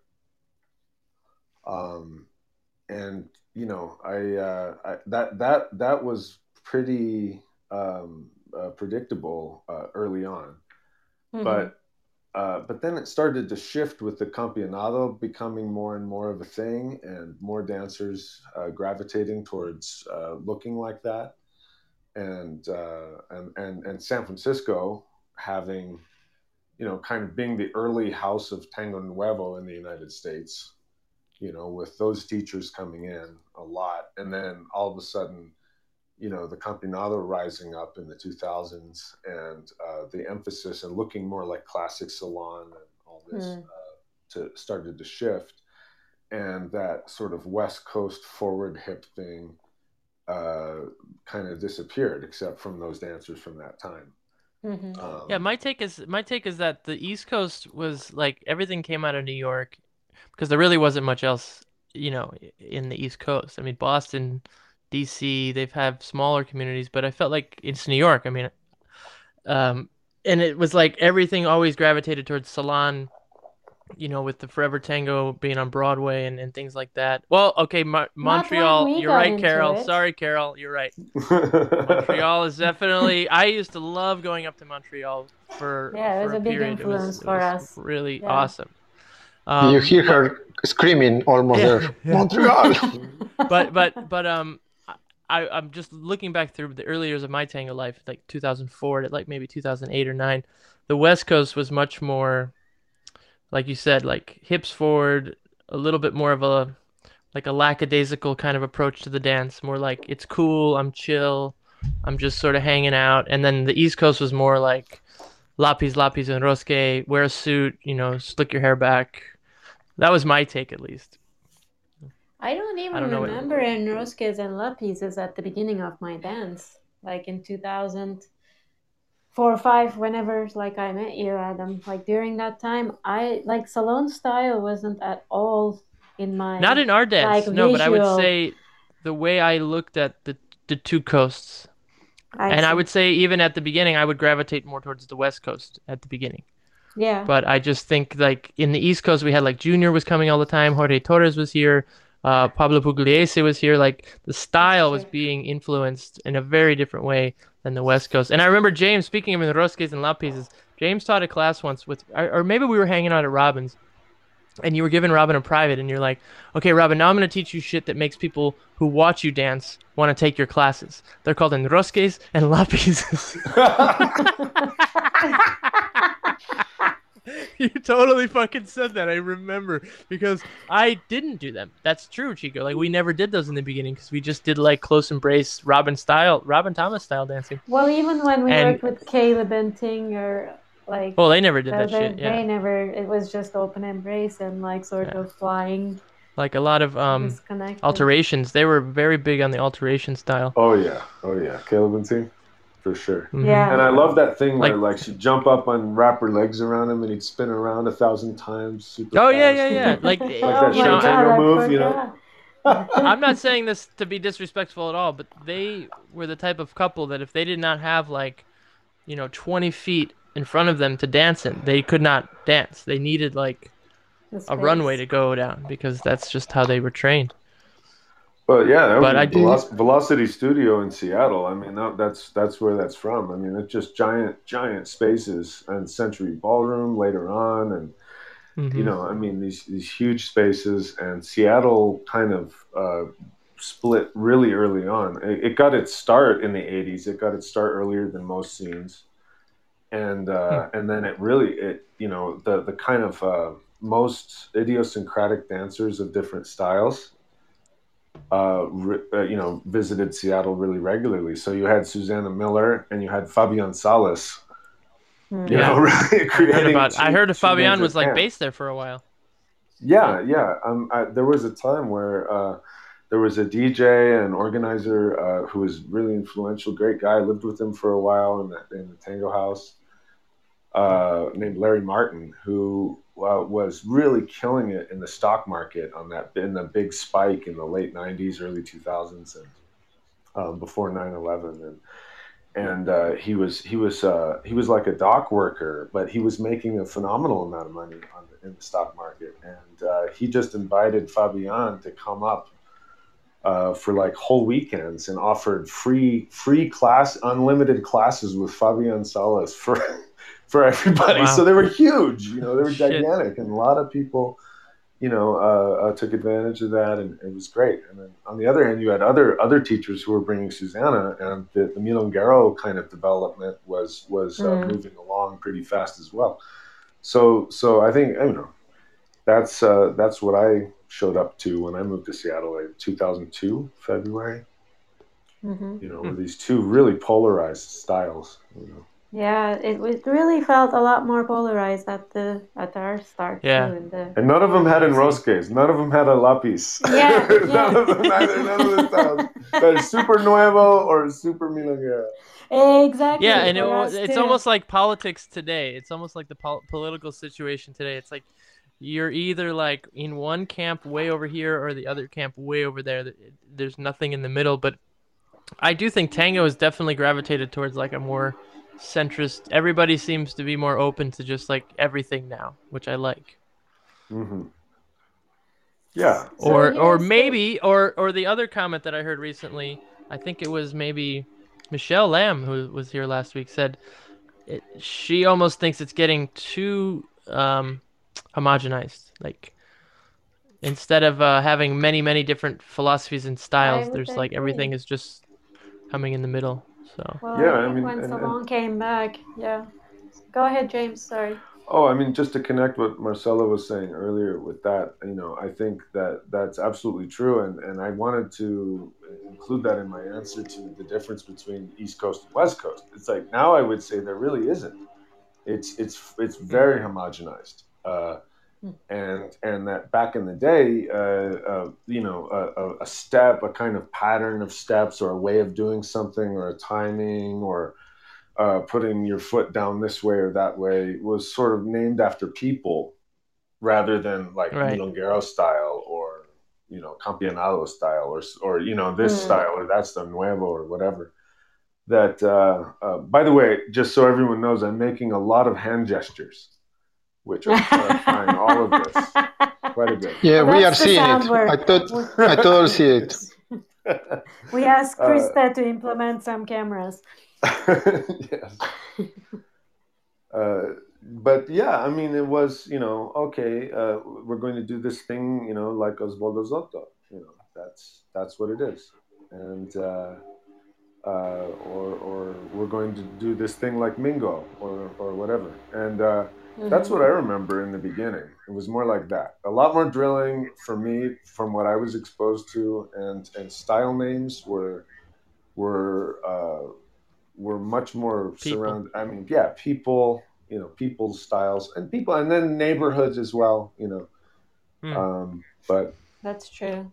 Wow, Yeah. the memories that you're bringing me to. Wow, the James, you brought me it. wow, yes, it's true. I remember this, and it was a kind of a. Uh, if I can add to what James is saying, in that time, it was a a, a- big. Uh, uh, pride to to be belong to that group or to that group or to this group in Buenos Aires at least, right? I mean, I remember in that time it was like the Mingo Pugliese group. It was like the uh, who else was the other one? The Dinzel group. There was as well the the beginning of the Naveira group. There was the tango scenario group.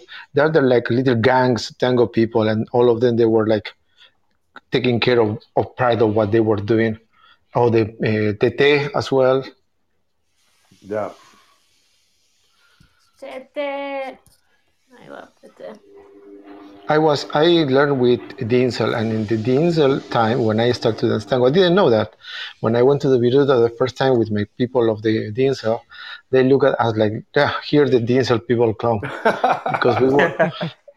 Yeah, because we were like we were at that time we were like told imagine the test style, right?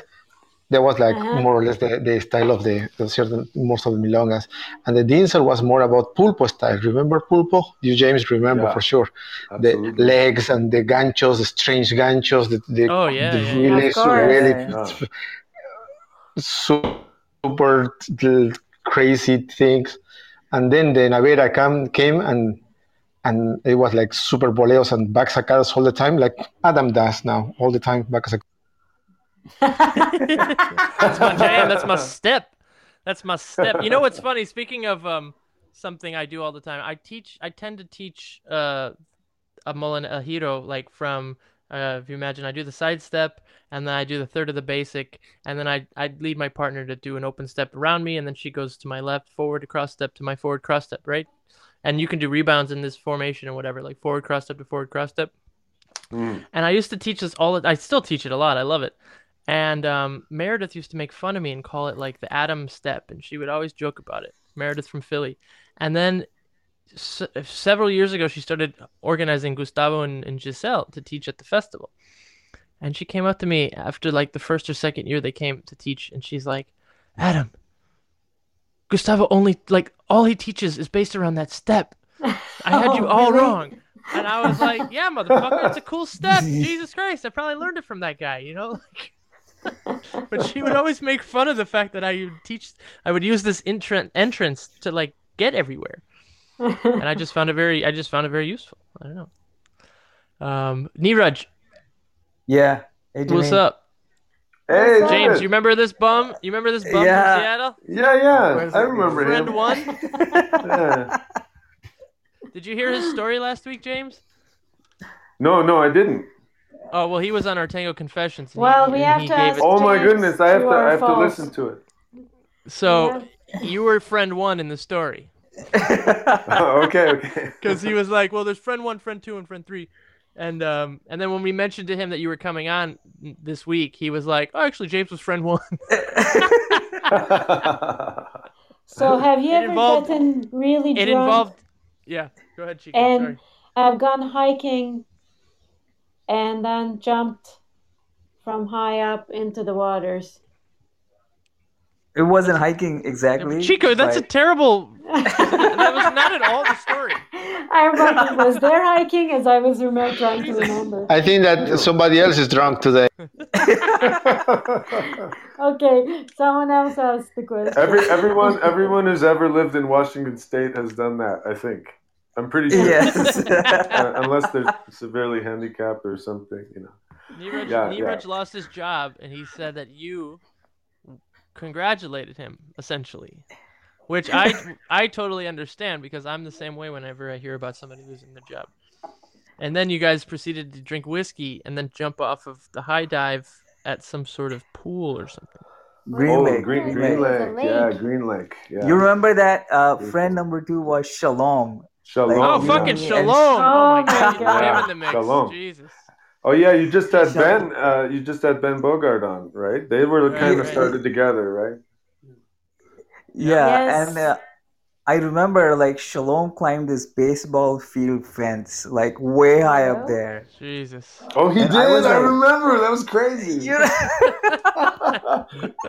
you know, like the the the the, the batting cage that Yeah, the backstop. Yeah. things are huge. Yeah, it's like inverted. Yeah, yeah, yeah. Yeah, Dude, and I was nuts. I was so worried for him, like what the fuck's going on here? And then like thankfully he came down, like it was all fine. Yeah. And then uh yeah, and then we went off to the diving board and like we we jumped off once and I was like, okay, that's cool. But then you guys did it like two more times. So I was like, all right, all right. If that's how it's supposed to be, then I'll do it. You know. That Yeah, was- I you need have to go to climb- Washington. And this is at this is at night, so you have to climb over the the the sign in red that says "Do not uh, no do not climb the ladder, ladder closed or diving board closed or whatever it said, you know. But you have to like yeah, you have to kind of do some parkour over it in order to get on this thing. So there's a lot of obstacles. Oh obstacles. man. Yeah, yeah. And then I remember on the way back, uh, I had a glut like we stopped at Whole Foods and I had a extra gluten-free beer, and uh, which you didn't. And I think that was the only time I had drank more than you did. And I Ever and I went life. back to your house and I passed out. Uh, like I was in the hallway yeah, and like you, you passed you out went to face sleep. down in the hallway. Face down. yeah. But what you didn't know, I was so close to death. I felt like my soul was about to leave. But I just said no, like no, not now, not today. Hold on. And then like, you know, it was like, okay, I'll okay, all right, whatever. I'll stay. I'll stay back. So that was that was the closest I've ever been to like a out of body experience. Because that was so much alcohol I drank. I didn't want to tell him, you know, that's like normal. That's like every day, you know. we're, we're used to that, you know. He's, he's a lot smarter was- than me, so he doesn't he- normally do that. When he was telling the story last week, he mentioned how he like drank a beer after drinking whiskey, and somebody typed in like, "Oh, beer after whiskey is always the worst." And I was sitting here thinking like, I'm sitting here drinking a beer with whiskey, and I'm like, "Oh." You Yeah. told me a long time ago. Yeah, But then, and then uh, like in the he- mor- yeah, you want to tell ahead. it, you know, the, the Adwala? no, yeah, the Odwalla. So I had an or I was trying to remember the name of the drink, I, but thank you for uh, reminding me that. So I had a, I was like holding on to a Odwalla, and then in the morning kind of fell, and like some of it spilled on the floor, and I think Krista saw me, or James saw me, and then he said like, oh, "This guy is puking." And then I think Krista corrected, no, that's just the Odwalla, that's not puke, or, or something like that. And then I woke up, and then he like he offered me to sleep in his bed instead. And then after that, I don't remember anything. Maybe James remembers. Uh, yeah, no, I think that's it. Those are the memorable parts. He remember he, he Yeah. had for being as drunk as he was, as you were, Niraj. You you remembered pretty much the whole damn story. yep. Because yep. so I voted that was the that was the confession story last week, James, and, and it was like vote true or false, and I said false because I said if you were really that drunk, you would have said, I got fired from my job, I got drunk, and I woke up the next day. That's all I remember. That's a true story of a drinker, not like details of like how you guys did swan dives off of a diving board. all this other shit. More like belly flops, I think. Well, I think Yeah. that, that Niraj and Shalom and I, with a lot of help from Krista, kind of uh, like re- pieced it back together and triangulated it so there was a coherent uh, account of the previous night. yeah.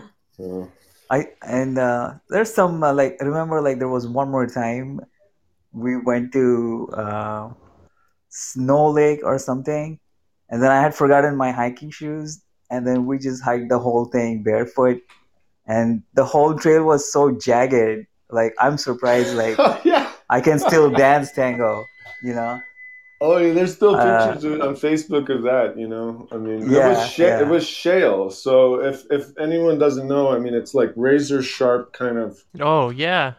Yeah, like uh, I don't know if it's granite or what. It's it's like jagged, you know, and the the whole trail was like that, four miles, and uh, and, and, and, shit. and, and the sun was just baking, baking down. So you go up usually, you know, anywhere from two to four thousand feet in a normal Washington State hike in the Cascades or the Olympics. You know, so it got cooler when we went up, and then there was the lake, but uh, yeah, yeah, the sun was baking down on this like black gray razor sharp rock. we, we've like dedicated ourselves to getting through. So, but we did it. You know, we didn't we didn't really I, get hurt too much. Maybe I got a little Yeah. sunburned. You know, but yeah, yeah, yeah. And uh, I like went- in between, you would walk through pieces of snow because it like the, it was spring and the snow was just thawing. So like you would go Oh, through really right. hot, really really hot stone, and then into like ice, and then back onto Jesus. hot stone and back in ice. It was crazy. I did this something similar with my brother and two buddies. We were driving across the country and we decided to try to go hiking in the Badlands. Which I don't know what those stones are made out of, but if you rub your arm, if you like rub your body on on it, it'll like slice you. It's like super hard, um, super. Uh, what's the word I'm looking for? Um, are there anybody else on this call that can help me with this fucking word? Yes, me. Super. Super sharp. No, it's like sandpaper, but like really, really rough, rough. Abrasive. abras- abrasive. There it is. There it is. And we all like, we're all like, oh, the Badlands. This is where all the outlaws used to hide and all that shit. So let's go walk. Let's go hiking. And it's basically just rocks. You know, you just pumice. Yeah, pumice maybe. And so we end up like going in, getting stuck at the like at this some point we ended up getting stuck, and then um having to like jump off of the edge of some high rock. But we were anyway. I'm doing a terrible job telling this story, but we got really fucked up. We just got cut up everywhere on our whole bodies because the rocks were just every time you rubbed against a rock, it would just cut through your skin. Aye, aye. But great. Those are the good times. Thanks for killing that, Adam. You're welcome. in Yeah, my head, yes. in my head, well, it was a great maybe story. let's just go to the next question, shall we? Yeah. Yes, let's move on because okay. it just got rocky here. I mean, Let's if I can't even keep James engaged, then we're really in trouble. So, do we have another question? I thought you have. If not, I have. Yeah. Um, no, go ahead. Okay. How? Uh, okay, one. I have a bit of a follow up to Adam's previous question. That was half an hour ago. what what number is this anyway? This is number We two. This is actually- the this is the second question. This is the What was the second. first well, one? no, we had Rosanna's question in between. The second question was your question. Well, he had asked like, how did you develop the way you teach, which is very creative, and you were talking about like when you started, how they were teaching a lot of drills, this and that, but you, yeah, you have the fact of drills and a lot of practice to your teaching, but you also have a very creative side, like when Adam mentioned about making people crawl on the floor, or in the way like you would bring out the sounds so musicality. Wait, what? You're so creative. You know how you make people crawl on the no, floor? No, but that's I find Creative. like that's not the like it's really rare that I've seen an Argentine teach that way, right? They go in and it's No, like, we don't do that. boom, We don't do That it. Oh, was- no, no, no, no. That was. Have you seen the lot of floors the- down there? I think a lot of the like the West Coast teachers at the time were a lot more experimental and interesting with their teaching and the way they would break up the material. So I was curious if you were influenced by any other teachers around who you learned from, or it was another background of like theater maybe, or I don't know what influenced that. How did that come about? Oh well, I I think uh, yeah. I mean, I I've used theater exercises in in teaching. I mean, I think I just um, very curious and I really like like interesting different methodologies and uh, um, I don't know. I, I was thinking about it the other day, and I think I've probably with couples and year for year thinking about how many people I've studied with. I've probably studied with more than a hundred people you know, over the last 24 years or whatever, you know, and I, I, I continue to, you know, I, I don't, I don't care who's teaching. I just want to go see what their perspective is. And, uh, Yeah, I think definitely. that's or how they're teaching. Yeah. Yeah. So, I, and, and then I love, as I said earlier, love to cross train. So going to a modern dance class or something like that. And then you find some really interesting thing there. And, and, uh, tango's so hard, you know, it takes so long and there's so many personal obstacles, physical, psychological, all of that to, to, to Mhm. uh, work through to really become the dancer that, uh, that you know you can be. And, uh, you know, I, it, I think uh, really uh, thinking. I mean, we have a lot of problems, and I'm saying, you know, and I'm thinking, I'm, I'm talking about this As you know, people, uh, you mean? yeah, as a, as and then primarily uh, as a as a white American guy trying to dance tango, you know, uh, the Germanic English kind of guy, like with this sort of stigma, you know, uh, you you your your type of people can't really dance, you know.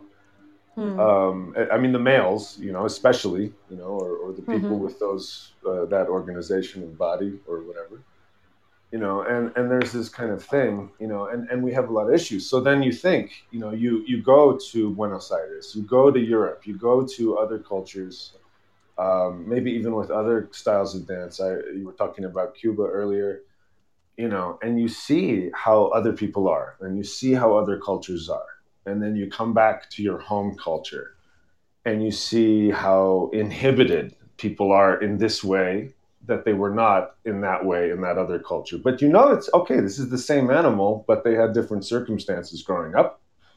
And so they're they're inhibited in, in these certain ways that this other that most people from this other culture are not. And what do I what on earth do I have to do to unlock that and to give these people the opportunity to express themselves as freely as these other people? you know, and you and and and before you know it, you have people crawling on the floor, acting like animals and making animal Mhm. noises and doing crazy exercises. you know, seeing seeing if you can really have an effect that way. And ultimately, what I determined is that I, I had a few people in those classes who just thought they were ingenious, and other people, like you said, Adam, who just walked out. you know? And then you had people Uh, that like me who were like super confused, were like, I know there's a purpose to all this. exactly.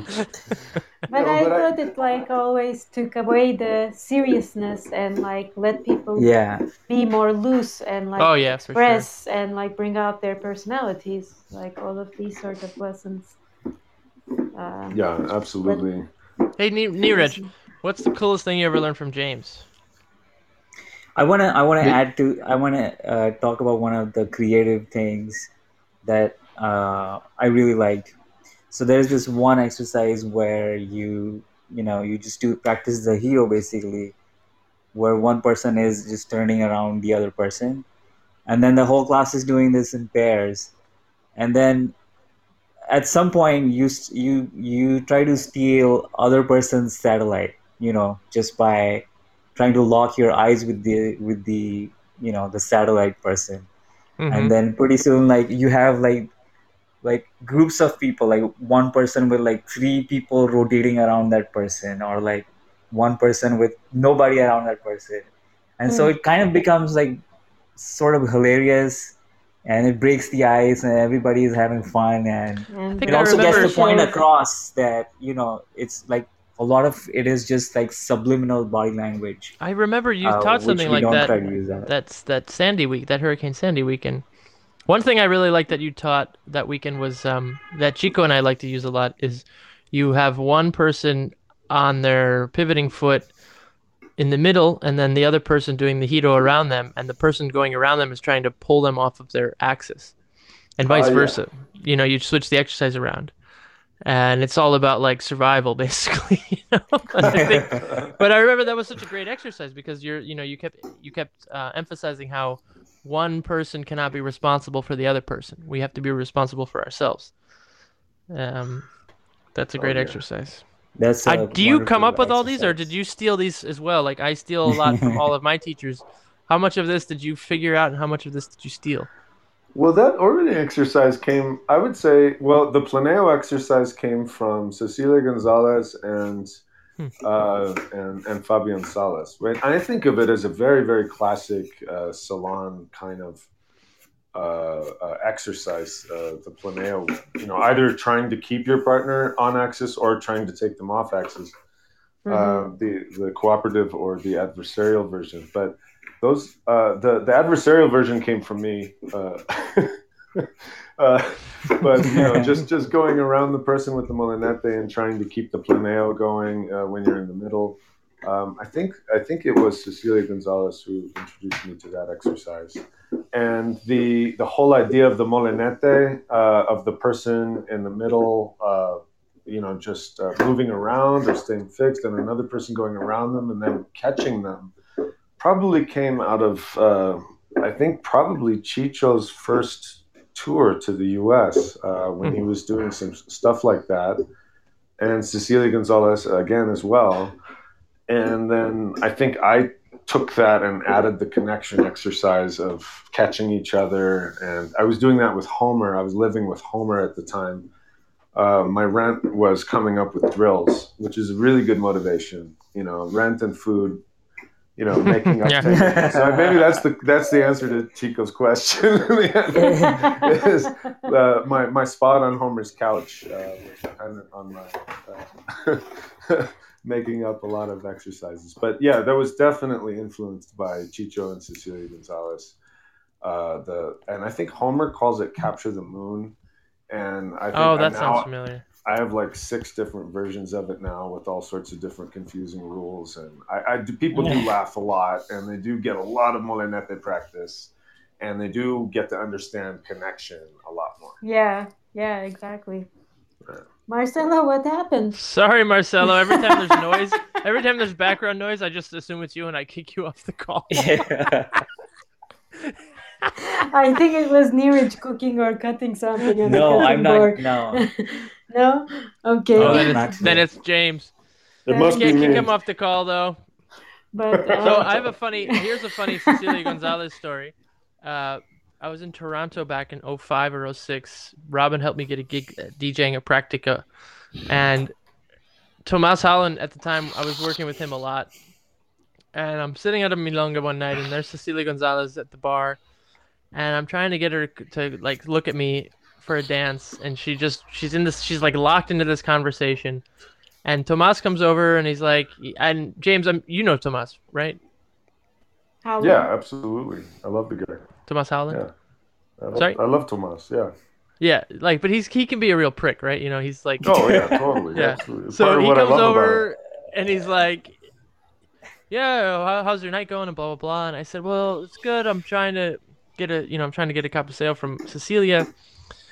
But she's talking to somebody. She's like so absorbed in this conversation, and he's like, "Oh, really?" And he, and as soon as uh, he says that, she looks over, and he looks at her, and they like, you know, they cabeceo, and he looks at me, and he just smirks in my face, like. like this So- is how you do it. So they go and dance, and then they're chatting, and later on, he tells me like they've been friends for, you know, twenty years, and da da da da da. So of course that makes sense. So last last May, I'm in the Philly Festival, and Cecilia's teaching with Jake, and I don't really, I've never met her. So like we're chatting at the teachers' table one night, and Chico and I performed, and like Cecilia was uh, immediately like available to dance. Like you know, like women who are this advanced level, like tango mind Jedi shit, like they know exactly how to put themselves out there or not. So like I I saw that obviously she wanted to dance. We danced the tanda, and then I told her the story about Toronto back in like 05. She thought it was just fucking hilarious. She's like, yeah, I, I she's like, yeah, if I don't want to dance, you won't have any chance at all to like see me or see my eyes or see my face or anything. And I just thought it was fucking really funny. But I, I should stop talking because that's the second time I've told a really Bombed. bad story. it was a bad story. Chico, just- in the end, it sort of wind down. Shall I Chico, Marcelo? kick him out. Kick him out. it's about time, right? We kick him out. Yeah. Talking about Cecilia, you know something that you mentioned is true. Cecilia is a tiny lady, but has this Yoda aura around her. It's interesting. Mm. I love that woman. She's awesome. Yeah. Next question. Hey, look- I have a question. I, I want to ask one more thing, uh, just a small thing. Where, Adam, kick like, him out. what, like, like you know, like when James teaches, uh, like you know, a lot of patterns or plus any pattern, at some point he will ask, uh, or at least when I was learning, he will ask his students to try to do it without using the embrace, which is typically pretty like a lot harder, but it makes you work that much harder and become that much better. So, like, did did you take that from someone, or did you uh, develop that yourself? Oh, that was much more common when I was starting out. Maybe the first four years that I was studying, um, you know, a lot of I think instructors uh, that were touring or traveling were experimenting with that. Mostly Chicho uh, that I remember, you know, uh, was doing things like that, pantomiming, connection, and movement. And uh, I mean, I don't know. I'd have to ask them, of course, but I don't know who that came from. I mean, for for me, seeing a lot of that uh, uh, Cecilia's work before and after, uh, you know, and her, her studying of Pacua and all that, it seemed like, you know, maybe a lot of that. And some, you know, working with her, a lot of her connection exercises were the origin of that. And then I know, um, you know, a, a few other people were were uh, torturing their students like this. You know, no embrace. Uh, you know, you have to you know, that suffer suffer through it you know, and it, I, I think it's great, except for, of course, like the planeos and colgadas and, and, and, and some, and obviously lifts and things like this. You know, most of the Well, things in, think- in, in tango can be done with uh, without the arms or without using the arms as a crutch. And if you train for that, you develop a lot more of that skill. And then when you bring the embrace back, uh, you know, it's, so it's good. you're much less dependent on it for, for support and structure and all of that and leverage and all of these things. And it's better for leaders, better for followers, and uh, you know, uh, it, it uh, it's really hard work. And when people aren't used to it, uh, you really have to convince them that it's, it's going to be good for them because it's a bitter it's a bitter medicine, you know. Uh, but it's it's so effective at uh, I think really developing technique. Yeah, definitely. That was a game changer for me. Oh, we lost James. Yes, yeah. Uh, because uh, I love Oh, I'm there he is. listening for two hours, it just kicked me out. Too. He'll just come back. Yeah. Yeah, he's back. Hey, I love that what James said about uh, uh, don't training, especially for the jumps. I, I was thinking exactly that, and then he mentioned that how to train things without jumps. And I, it's so funny. And I think in that moment was it was not Naveira. He started all that stuff. Re- There was like a moment of, of, of game changers. For instance, when Pepito started to dance with Cecilia the backwards. I don't know if you remember you guys. If there is always there's memory when Cecilia and and and we started to dance backwards. And then once I remember that Chi, uh, uh, Naveira did a, a choreography or something without arms, and after that, it was like popular. Boom, exploded. Hmm. oh yeah, uh, with the doble frente, the al revés, uh, with uh, Pupi and Graciela, with Pugliese. That's right, man. That's right. Yes, we are Super we are from museum, man.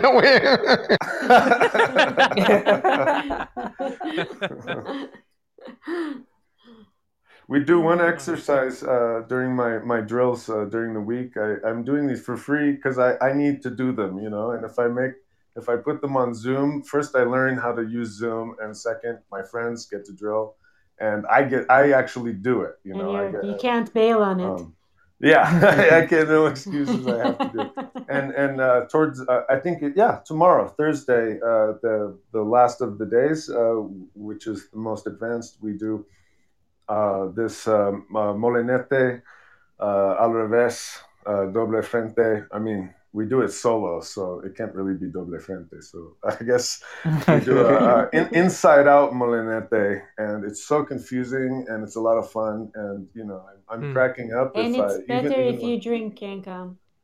yeah, exactly. It's very nice if you. That was the first one I jumped into last week. Was your Thursday one, and, and that that uh, that Molinete was was tricky at first.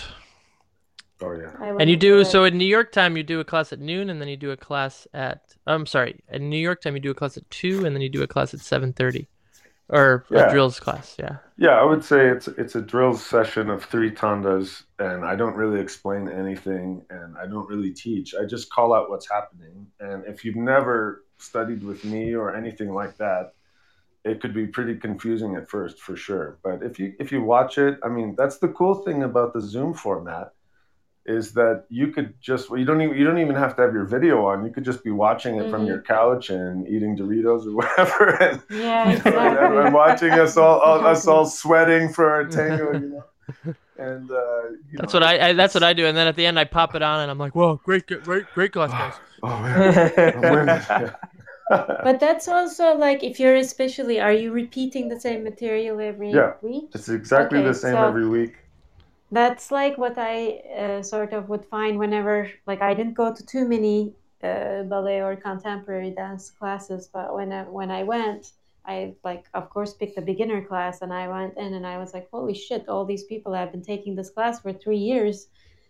They're like advanced, uh, but you start at the same level, and once, but it's the same routine every week. So the longer Yeah. you do it, you catch up with it and then you become that level.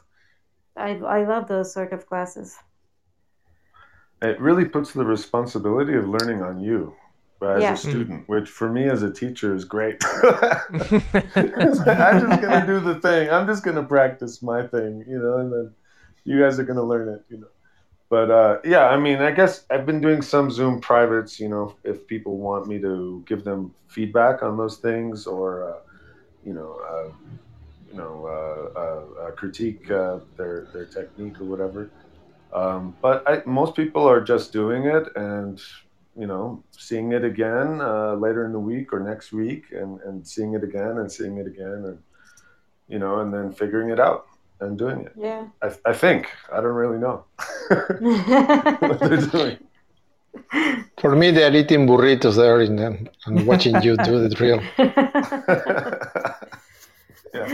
so, my next question: Are we on four, five, three?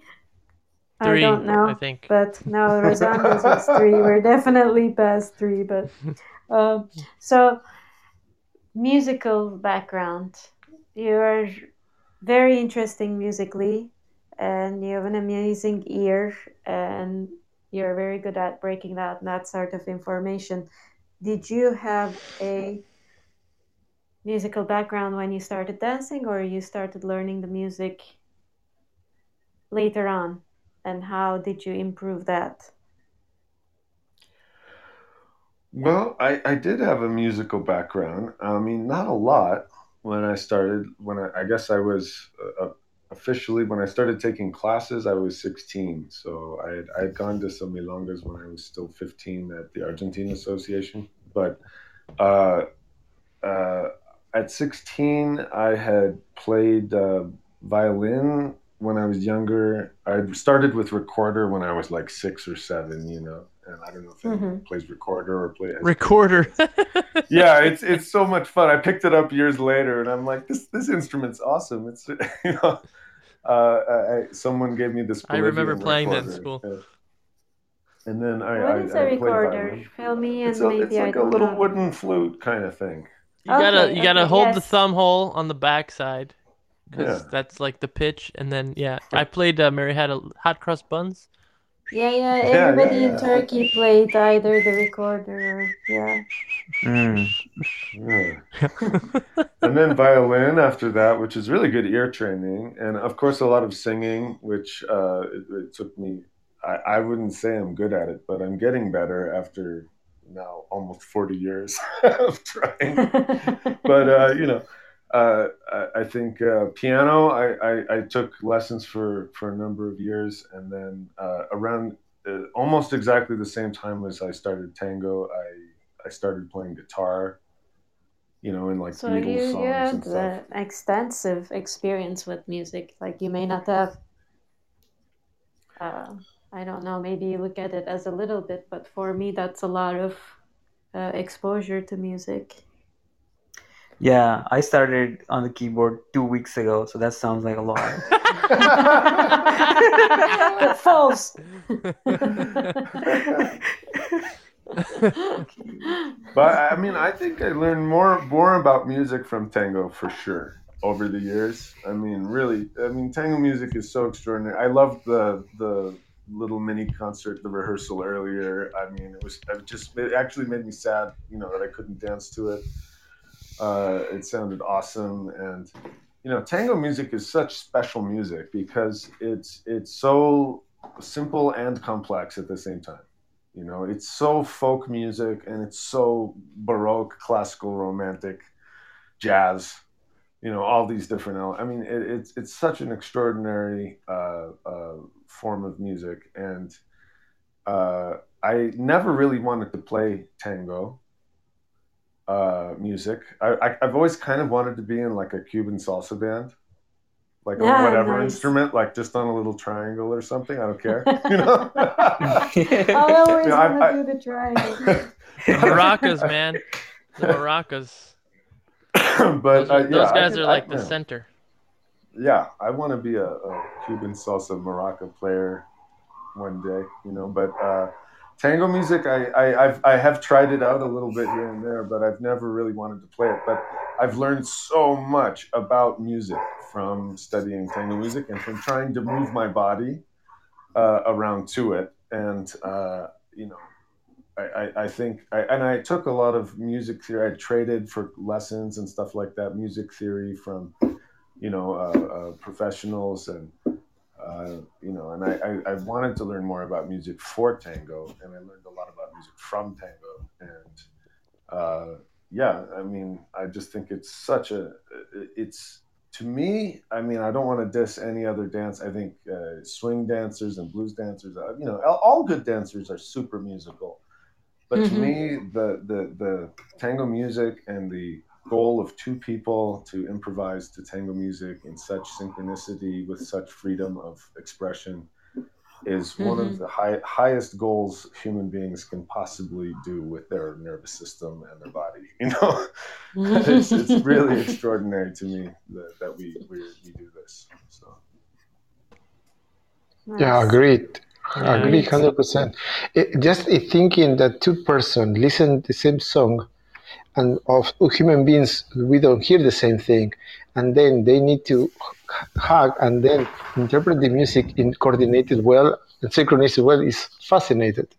Yeah. Fascinating. yeah, yeah. Well, I like learn a lot from Adam because he has more the musical background. And over the years, like sometimes I would feel so lost when we dance with each other. I'd be like, "What the fuck is he hitting in the music?"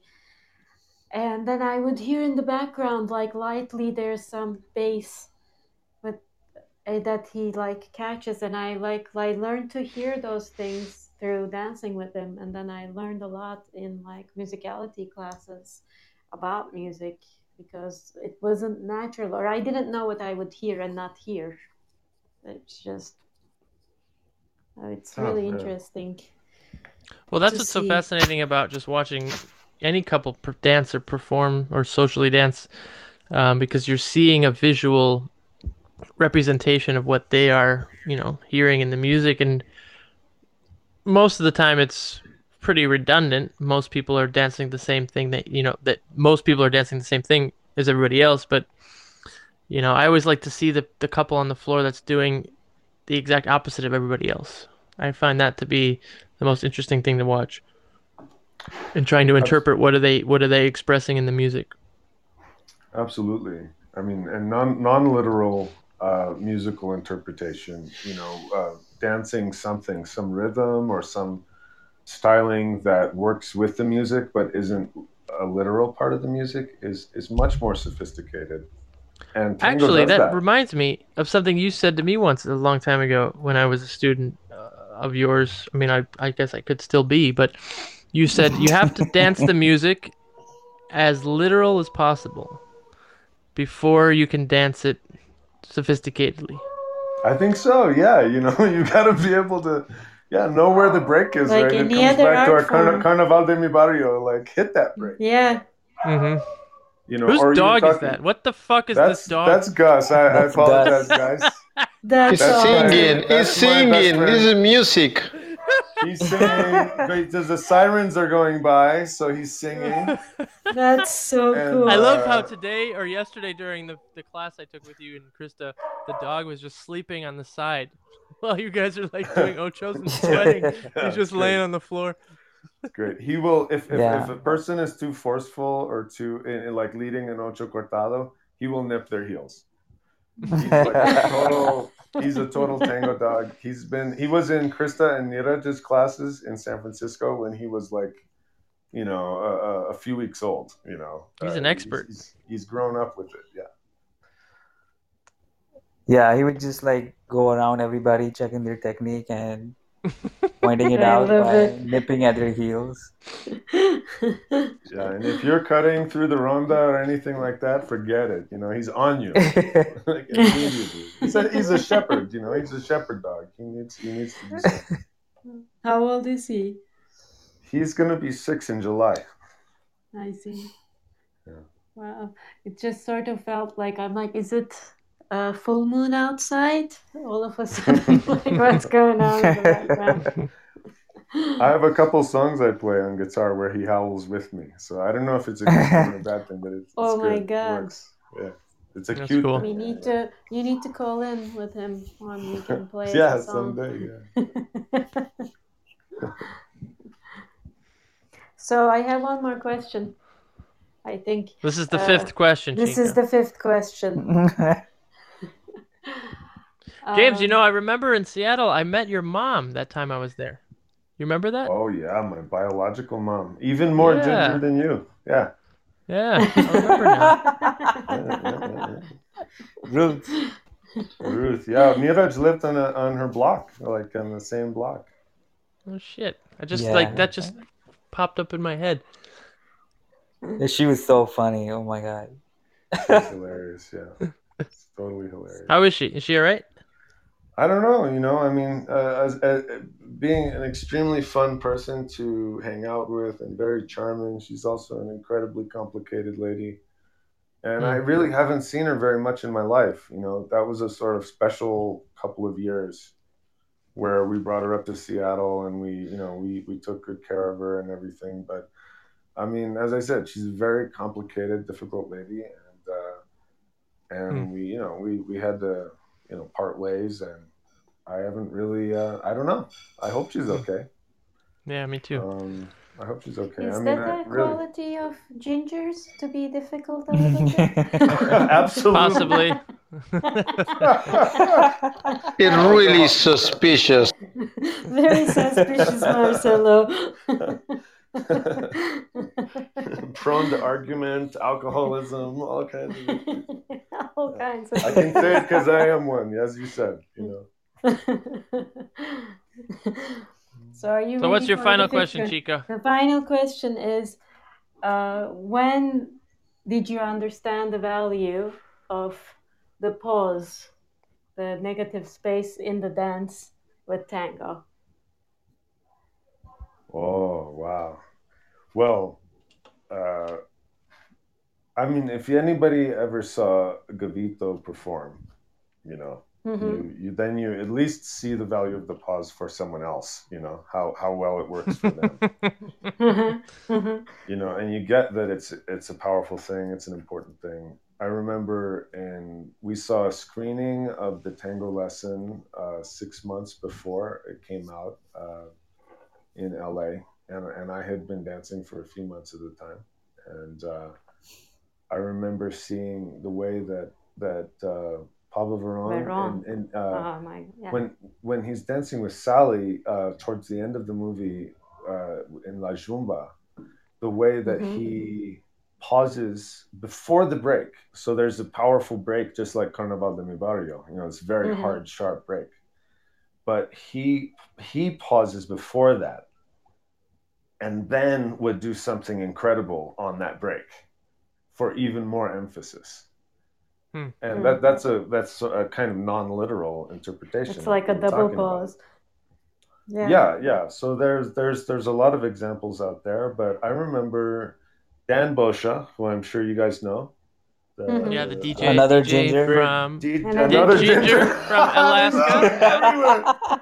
That motherfucker got mauled by a bear, There. man. Holy shit. Oh man, wow, yeah, he did. Oh, wow, Maybe- really? Maybe he'd be willing to tell that story. I don't know, but he that that's uh Yeah, yeah, that's that's an Incredible incredible, story. story. Incredible story. And, I mean, he's I love that guy so much. You know, he's a, he's a great guy. Yeah, he's really uh, cool. Yeah, and and he was telling me that uh, he heard from Cacho Dante that in the early 40s, uh, you know, you know how how fast tango, how fast the beat was, like in the late 30s and into the early 40s. You Yeah. know, I mean, it, it got it got as fast as it's ever been, right? As far as we know from the recordings. and uh, and then it, it dramatically started to slow down in you know in uh, 1942 and then Right. 43 by 45 it was like almost unrecognizable the, the tempo from from what it was just uh, uh, three years earlier you know and and but i think that to me from what dan told me cacho told him that he heard from somebody you know? So this is what fourth hand information and when you guys tell it it'll be fifth hand. Anyway uh, he said that when people started to pause in like 1941 or something like that, you know, people started to pause to the music. There was a small group of people doing that, and they were booed at and hissed. Oh wow, never heard this story. at, at first. Yeah, and by, by 1945, I mean it, that was the thing to do. You know, I mean you can't dance 1945 Pugliese, you know, without pausing. That's ridiculous. Exactly. know? I guess there's I guess there's always a trendsetter that you know at first is not accepted, right? Yeah, exactly. So, so that when I heard Dan tell me that Cacho told him that people were being booed and hissed for pausing, I thought that's what I got to do. I got to do a lot more pausing and uh, Get and, a lot more booze. uh, drink, drink a lot more and do a lot more pausing. Drink and No, no, like Uh, receive a lot more booze from the audience on top of drink a lot of booze. Yeah, no, we need to get more booze. You were uh, James. You're you're James. You you showed me a video once that you had found like a bootleg video of Pablo Verón dancing a vals on the two. Uh, do you remember that? That was uh, Vision Celeste. He danced with Sally. Yeah, That was around the, the time of the, the tango lesson. And it yeah, was. that- uh, so I started dancing tango in 2003, and I must have watched the tango lesson like a thousand times before I moved to New York City. Like that movie, just the way he. I think Pablo Verón for me is like, just as far as like a visual dancer, he's like the Fred Astaire of tango. He's just amazing to watch. Um, and then and I know he's. I'm I'm I'm correct in saying he's a. You're influenced by his dancing, right? Uh, probably number one influence over time. Yeah, that's I what had- it if seems I had, like. If I if I had to go back and say, yeah, for sure. I And I Did you ever work with him? I see that with No. both of you, gingers. Did you ever work with him? I, I, I've only worked with him once in a group class, and it was the most profound fucking group class. like, it was amazing. You see that for No, every I, the the most I learned from him Shut was the fuck up, Neeraj. other, other other than watching videos of him and watching him dance in person and all of that uh, and performing and, and, and dancing socially i uh, uh, you know I, I learned a lot from him you know from outside. I never took a class from him or anything. And i really i really have and for 24 years i've enjoyed the process of watching Pablo and, and, and, and trying to figure it out. So I don't know if I would take a class from him. You know, why not? I, I don't know. Uh, but, uh, you know, I think that, uh, uh, you know, seeing, seeing uh, in the tango lesson, the, the, the wonderful thing for people who are, are, are a little bit newer to tango, who don't know about the tango lesson is uh, in addition to being very funny, especially for tango dancers, I don't know if non-tango dancers would get most of the movie, but uh, all of the little moments that happen regularly in tango life uh, are there in the movie, and, uh, and and and treated with with a lot of humor, very subtle though. Uh, but you really see from Quejas de Bandoneón with Carolina Iotti uh, all the way through his like La Yumba uh, or Zoom or La Yumba with uh, with Sally Potter. You see kind of in one, you know, I don't know, hour and a half or whatever, the the the graduation from the classic salon to the more modern salon or nuevo or I don't know, you know. You, you see it all there, right there in the movie. And uh, to me, and, and, and of course, it ends with Libertango with her dancing with Gustavo Fabian and Pablo Verón. Yeah, yeah, You know, yeah. being lifted through the air, you know, the whole thing. I mean, so you don't get That's more like her- more tango nuevo than, than dancing to Piazzolla, and, and you know, yeah. I think it's, Yeah, a, it's, a, it's an awesome uh, exploration of tango for new people if they can find it. Yeah, that that movie was so ahead of its time too when you consider you know that when it came out in the 90s and and all those dancers are such influential people in the world of tango forever. Tango, yeah, Wow. yeah. It's I amazing. we I never studied with Pablo Verón either, but I danced with them once, maybe twice, and I was I remember telling Adam, I'm like, I just felt like the whole dance was about these random poses. Like it was also like at that point he like it wasn't random, of course, but at that point he was doing it even when like the music wasn't actually breaking, and it just like made it even more powerful in a way. Like musically, it was very interesting. Um, Yeah, there was a moment he Yeah. came to New York for a little while, for like a six month stint, and I heard rumors that he was thinking about like coming here, like relocating. And I got it was this is going back a long time ago, and I remember watching him dance live, and it was so different. Like you know, again, watching the room and then watching that one dancer who's just totally the opposite. He just he had this sort of like primal. He would he would he would stand with his partner or and, and he danced with everybody. That was the other thing. When he was in New York, he was dancing with everybody at the Milonga. It was so cool. But he would like Hmm. stand there, and then he would like do like a sequence across the floor, like bada bada bang dang bam bum boom, and then he would stop, and he would hold, and everybody else is like going chukka chukka chukka chuk chuk, you know, like just doing their little thing, and then he would do another sequence, da da da da ba ba ba da ba ba, and stop. And I'm like, I think I was DJing the Ukrainian that night on a Friday, and I was watching it like, what the fuck is going on?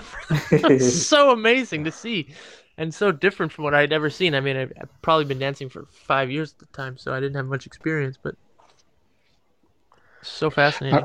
Oh I remember when I was uh, going in different schools about the pose. And something interesting about the post is that everybody wanted to be the owner of the post. And James was saying, yeah, James was saying that uh, Gavito was the one. And then Pugliese was in the post. Then Dinzel was in the post. Then uh, Nito Nelva was in the post. Then Wow. Nabe. So nobody knows who is the father of the post, but somebody is. It was a really interesting discussion. But so, how many years was it into your dancings that, like, I mean, it seems, James, you discovered it fairly early on, uh, that you discovered the value of it as a dancer, not like just from outside, but from feeling it, because a lot of people get to learn that way later. Everybody's so excited to move, and as much as you tell them like no it's not this dance isn't really about moving you know they need to get there themselves Yeah. Well, I, I think the seed was planted actually right at the very beginning. So, uh, you know, I, I think when I first went out to dance at a milonga, I had been to some milongas before and watched. Uh, and then I started taking classes uh, uh, a couple months later. And uh, I took I took a couple of classes. I had learned, I think, uh, just ochos from the cross you know in the Mhm. in the like you were asking adam these five five steps that Yeah, i do yeah. the five basic salon things the second step you know classic ochos from the cross Uh-huh. and uh, and maybe i had learned the the the third step which was this the parada with the sandwichito you know and that was that was pretty classic then to to learn as the third thing. And uh you know i but i i couldn't do that one very well yet you know. I mean i i could i, I couldn't really do anything very well but i thought i could do up through the ochos the forward ochos from the cross you know. Uh-huh. and uh, i didn't learn anything improvisational. It was just it was just la salida básica and then ochos and uh, uh, and only ochos in this choreography um, so then there was a huge dance, which was the farewell dance for Michael and Loren, who, if you if, if any of you've been dancing long enough, you'll remember back in the mid '90s, they were the the American couple. You know, I mean, we had a, a lot of uh, great uh, uh, Ameri- American teachers. You know, who like uh, uh, Daniel, uh, Rebecca Schulman. She's the one who told me Pablo Verón was dancing on the two in the waltz. By the way. oh really Uh, yeah, yeah, she told me that, and she told me Julio was doing that as well, and I became extremely obsessed with it, and then that was it. And then she told me, I think she told me sometime later, you know, you know, they're not only dancing on the two, which was also very educational. But but Michael Michael and Loren had this really really amazing salon dance, you know, for the time, you know, for that was Mhm. that was super beautiful, and they were based in LA at the time. But Michael grew up out here in New Mexico, and so they moved out here to Santa Fe, which was another big driver for me to come out here. Uh, but their I farewell their, their farewell dance was had like 300 people on the floor. This was I think in the fall of Wow. 1996 or something like that. And uh, it was my first time getting up on the floor and dancing. And I Mm. did a, a I, I, I kind of like I, I, I was playing hockey uh, at the time, and I kind of worked my way like through the salida básica and then I got up up to the next cross, and I wanted to lead uh, uh, the ochos, but I completely froze. Uh, the pressure of the ronda was so something so unfamiliar to me, and uh, I I just got paralyzed. I was terrified. You know, I'm 16 years old. I'm surrounded by there's no no one else anywhere remotely close to my age within 40 years. You know? Holy shit. And- and and everyone seems like they're amazing at this, you know. And uh, and we were sitting at a table with uh, Danielle and Angel. So Danielle, you can still find at the uh, Argentine Association in LA. Uh, Angel ended up actually with Julie, my mom, my adopted mom, who raised me, uh, my ta- and and who brought me into tango, uh, who runs El Encuentro in LA. They they run El Encuentro together, and. Uh, you know, and it was Angel there with Danielle, these two older Argentine guys. Uh, I thought they were very old at the time, and now when I look at pictures of them, man, I think, wow, they're, they're kind of close in age to me, where, where I'm getting actually, you know, but uh, or they were like in their fifties, you know, uh, so you know they they were watching me, and they watched me get completely paralyzed on the floor and uh, you know they saw. I just i was holding up the entire line of dance and it was it was a disaster. And i just stood still but it was your like- first pause. it was my very first boss and it was uh, it was a total accident. It was a total accident. And uh, but but then uh, when i went back and i think i was dancing with julie uh, and when we went back to the table our friend ray lopez uh, who had introduced us to this this world um, Uh-huh.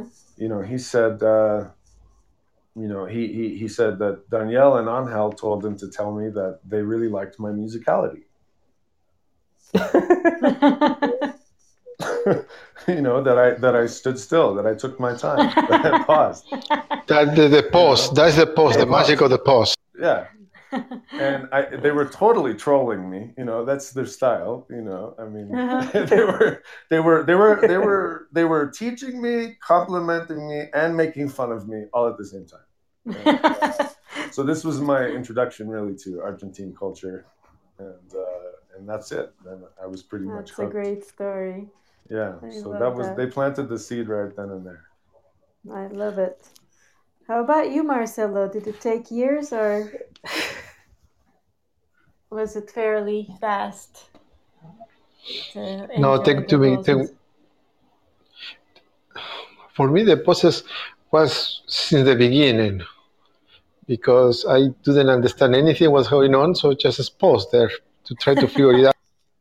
Okay, it's a it's a good way to learn the pose. I never really thought about like because I didn't start as a leader. It's a, it's interesting to hear that perspective. Like it also the, the dance floor forces you to do it, and like you get to learn it hopefully, or crash people.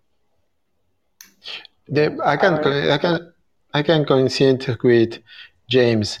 I think that the first one that the pose was I don't know introduced, but yes, tangible in my dance when I saw Gavito and Evaristo Carriego choreography. That was the Ah, first one that the, the pose the pose Yeah. is, is the pose you can touch it almost and Uh, and Wow. it was amazing. exactly. Such a great song too. Ah, this is a video where that we can do it in the workshop in the lesson, guys. Now that we are talking oh my about. god, yes. Yeah, we yeah, he should- pauses in I'm that taking uh, notes. deep, like he pauses in that deep volcada, and then he just like brushes his feet. Uh, that's that's just amazing. to see. Okay, we need with to the violin compare line. James and Krista's performance with Gavito's performance. Oh, that'd be cool. Uh-oh, If they uh-oh. dance the same song, that would be so cool. Oh, so we have And we to don't. there's And, and it's not a Alvaristo deconstruction. It's, well, uh, I just want to say it's not like uh, the way we do the class is not like we're we're criticizing. We're we're sort of just deconstructing and comparing. It's it's yeah, just for your knowledge because we did we this is like our format every week with Marcelo, Chico, and I. It was Marcelo's concept that um, We we watch, watch a video, we pull a we pull a sequence out or uh, a music, we pull a, a portion of the music out, and then we compare what the dancers are doing, and we just discuss it. And I've been really fascinated to, for my own learning, to do this because I've I've tended to be kind of an asshole when I look at people dancing and not just um, trying to learn, you know. So appreciate, yeah, appreciate, yeah, I guess. I so. appreciate. But now it's really cool to like watch, and it may not be all about what their dance is, but through a certain song that we picked to watch, we get one concept out of that dance, and we that concept is narrowed down, usually based on the comparison of the two couples dancing to the same song. Mm. So, No, it's, it really is nice. And I was thinking about the pose, and now uh, uh, as, a, as a study weight, how they utilize, how Gavito used the pose as a dramatic moment to storytelling, right? It's a really good storytelling that moment when he's saying something and then the pause comes and you want to know what's happening next. And Gavito knows how to hold the audience until the next moment Yeah. and Oh, other yeah. other person who other person who does really nice, but in another way, uh, the pose is Tete. Yeah. Tete- yes. Tete, uh, when he does the these poses in, in his bars or in his milonga, it's not for uh, for the sake of the te- the storytelling. It sounds like it's like he's kind of remembering. He he's like remembering something and then coming back. It's like this poses of of of Humphrey Bogart when he smoke. You know these images. So it's yeah, something like that. That's so these two different these two different ways that to use the the pose. This is what The I'm pose. thinking now. Oh, absolutely. So. James, I, I I'm sorry, I want to Yeah. change. I wanted to ask you a little bit about the eighth style before we finish up because Mhm. you you started a program, a school. Was this this is before LA, right? This is Seattle, Seattle. This, and yeah. you defined the A style, which I loved. I mean, something I really like about how you approach teaching, and something that Chico and I I hope do, and Marce. I mean, a lot of us. Some teachers I find, and I'm not trying to be an asshole, but like some teachers, you know, they try to like indoctrinate their students, and I feel like others try to. Basically, what I remember you saying is that the eighth style was you you defined it as helping people develop their own style, and that is the eighth style. Yeah. Is that kind of is that kind of. Yeah, absolutely. Well, I, I just felt like, uh, you know, I, I was teaching in Seattle for a couple of years, like 2002, 2003, maybe 2004. And I remember um, uh, it was uh, Stefan and Kamala from Nijmegen. The, the, the- oh yeah, my Mhm, God, I remember them. Yeah. They were you know, lovely. they were- They were and they, lovely. they they They're such an fine. ele- elegant style and really fun way of teaching and I, they Yeah. could get away with things no one else could get away i mean kamala would like grab people's butt cheeks like in the middle of the class and it, was fine every every muslim was like that's just what, i guess that's i guess that's what they do in the netherlands you know but uh, but uh, I remember asking them what what they thought about my students in Seattle that I've been working on for two three years, and they said, uh, you know, they're they're really musical and and they have a lot of passion for it, but you know, they're really all clones of you, and and no one can be uh, you know as good at being you as you. So if people are trying to be you, you Mm. know it's uh, that's an issue as far as their development and their progress. And and that's what my first teacher told me as well. He, uh, alberto toledano on the very first day that i started in the salida básica was uh, he said a brilliant thing. He was an amazing teacher. I, i'm super lucky to have him uh, uh, alberto toledano as my first teacher. And he passed away many years ago. But uh, he he said, uh, "I can only make you a clone of myself. I can only make Hmm. you a bad clone of myself. Uh, if you want to learn tango, you have to study with everyone." And study all kinds of different styles and learn everything you can, and then you can be you in the dance. So he he told me that from the beginning, and that was resonating with me quite a bit. Uh, and then when uh, and and then Angel had also told me when I showed him my version of the sandwichito, you know, he said it was it was too cliche, and this was like three weeks into my dancing. He said I was, it was you know, it was, uh, and then he showed me like five different variations uh, of the sandwich that were not the sandwich, you know, different things that were, and he said everything you learn from a teacher, you have to you have to make up five new things related Hmm. to that. Ooh, you I love and then, that. And, and then maybe you you'll have enough perspective to understand San- the original thing. You know, so, so I- I Sanguichito, put together. Empanada. empanada, tortilla, everything. Yeah. and, yeah. So you know, I mean, I put those those different messages together eventually. You know, and, uh, Well, wh- I, I just wanted to say that, you know, you've always given, I think, me and a lot of your students the courage to, to do that, to be our own dancers. So I, I want to acknowledge that because that means a lot. And I'm sitting here, you know, you wrote this, um, you wrote something, and it's in Bat Johnson's book, and I wanted to read the first two paragraphs, if you don't mind, um, because I think it's really nice. And if anybody's interested in reading more, you can get Bat's book, or maybe James, you have this somewhere. But you wrote something, and it starts off. It says, "I'm a tanguero. You can enjoy being in my arms. You can enjoy watching me dance, or forget about me altogether. But you can't judge me. If you're not in my heart, in my mind, in my body, if you can't feel exactly what I feel with this music, this woman, this movement, you can't judge me. You don't have enough information. You don't know what's going on in here. Tango is going on in here.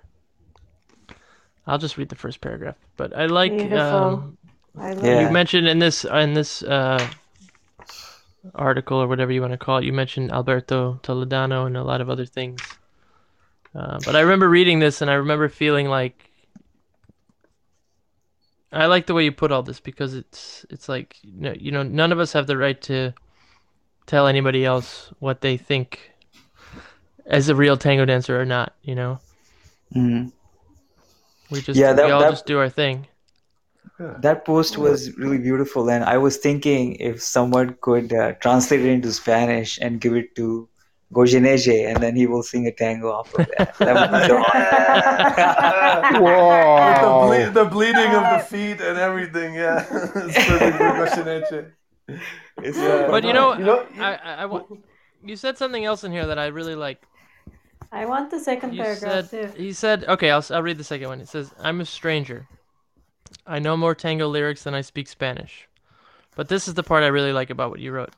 This dance was built by and for the foreigner, the estranged, the disenfranchised, the losers. The big winners in society have tried to kill it over and over again for more than a century with money, competitions, ticket sales, and all kinds of codifications and bastardizations. It just gets stronger. There are always a lot more losers than winners. This is a dance for everyone. This is tango. Mm. Oh yeah. That's Nice. Oh yeah. really nice. Yeah, I like I like Very that. nice. Where did you steal that from? Oh, I was, I was, you know, I was so motivated, you know, at that because it was right after the Campeonato in, in San Francisco, and uh, you know, and they, they, we, LA probably contributes like fifty percent of the competitors every year. You know, Yeah. I mean, The- the other it's- it's- 50% yeah, because it's New so York. close, right? yeah. and uh, you know, and and there were there were some dancers in LA that I had become friends with and who had, had taken classes with me, and and you know, I took a I, I entered a competition when uh, you know uh, when I was uh, seventeen. Uh, there was this competition at the Glendale Mall, and uh, and it was uh, it was a bunch of different couples, and uh, me and a girl who'd only been dancing for a couple of months, Bobby Celaya, super super talented, uh, we we entered it and we we ended up winning. And the prize was to perform at the Hollywood Bowl with Osvaldo and Lorena, uh, Armando and Daniela, Roberto and Guillermina, uh, Diego and Carolina, basically the best five dancers, in, Jesus. uh, five couples in the world at the time, and to appear on stage with them and take. So that was a huge deal uh, for for us, and uh, Wow.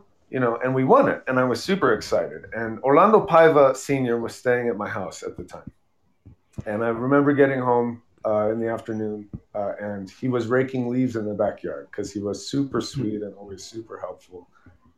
And uh, and I told him that I won, and he he gave me a big smile and and thumbs up and everything, and he said, uh, you know, uh, just promise me you'll never enter another competition he said, uh, sort of in, in half half Spanish, half half English.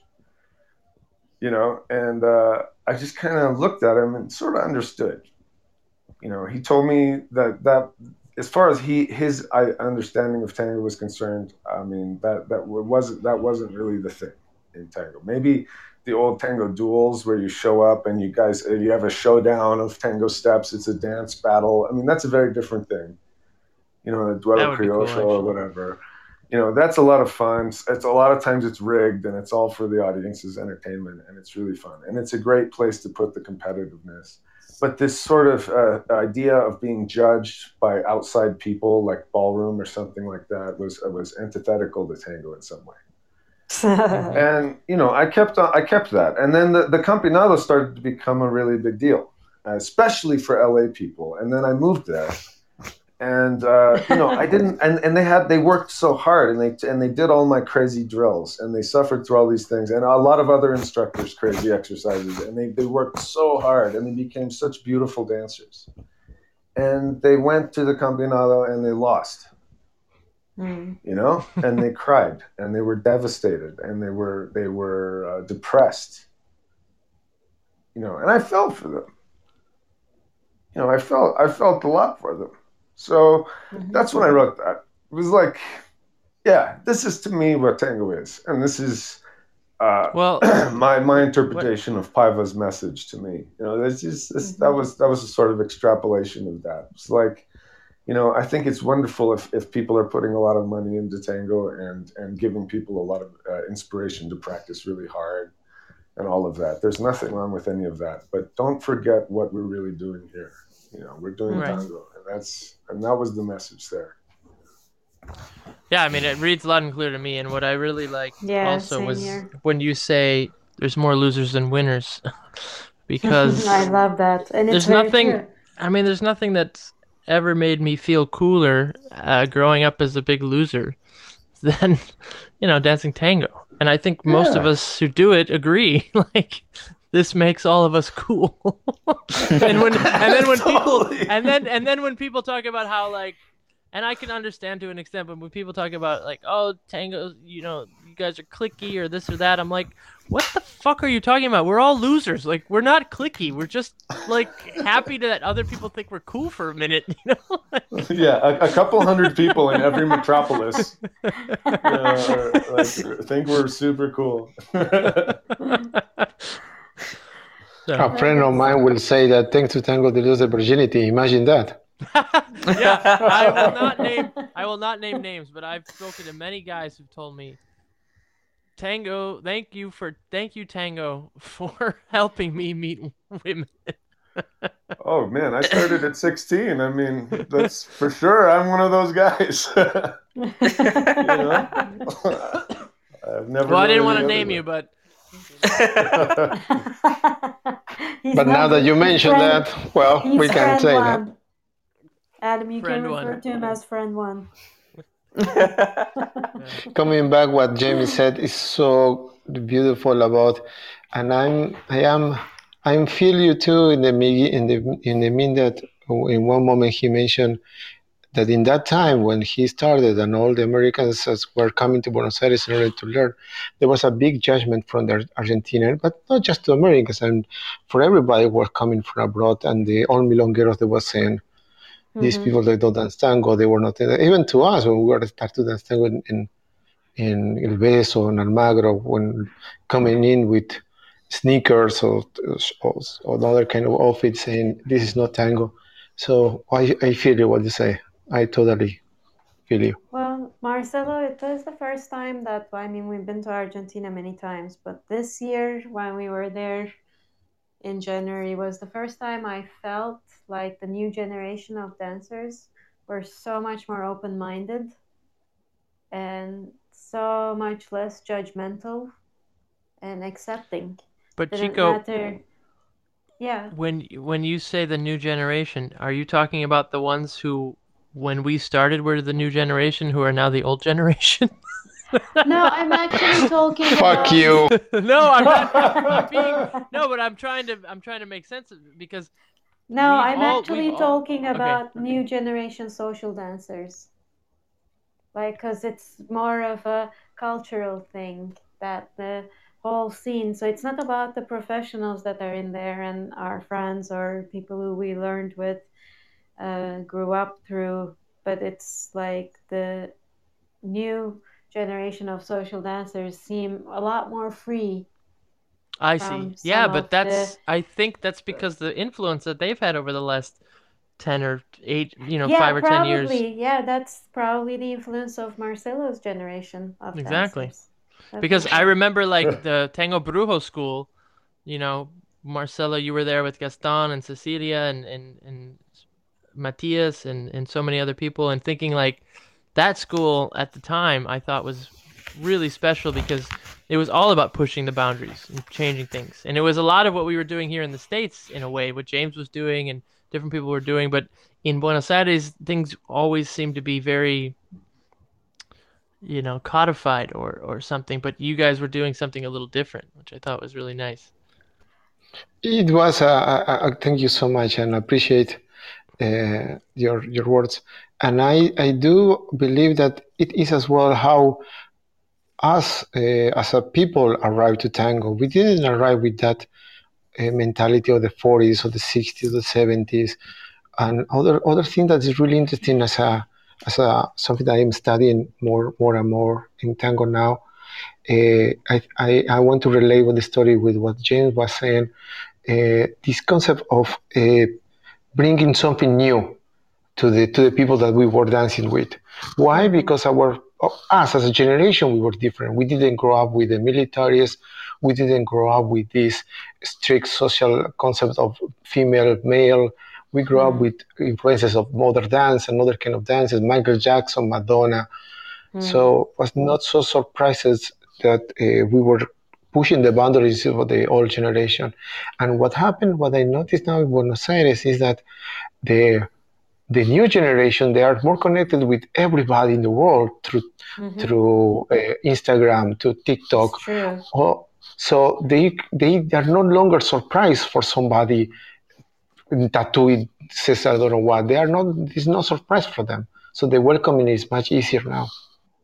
Mm-hmm. It's true. Mm. It's true. I've Wow. yet to go there.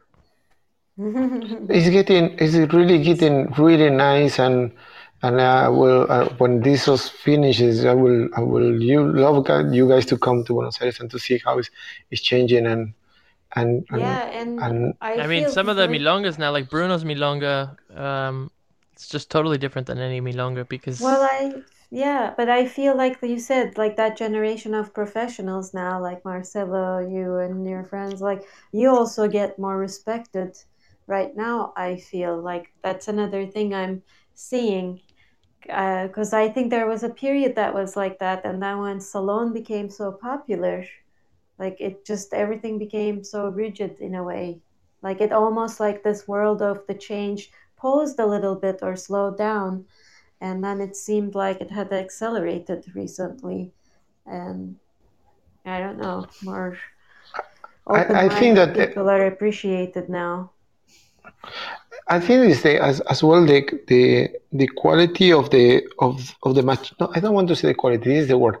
I think the maturity. You know, when you have a wine that is is a, a is mature, you feel the difference between a wine that is more young. So I I, I feel that the more the people start to dance, I start to notice the difference between a mature product that no unmature product. and mm-hmm. that is mm-hmm. something that I start to notice as a as a consequence. hmm Speaking of which, maturing, um, we're about to hit the three-hour mark, and Podbean will Podbean shuts us down at three hours. So I'm just letting you know And that I'm we're gonna have to wrap you it up in a minute. This was supposed to be a short episode because I know, had the 'cause we had the music earlier section episode at earlier. 5:30. for- That is good for the dog of James. James' dog can can sing now with, with no problem. James, did you see how uh, short and brief our five questions were?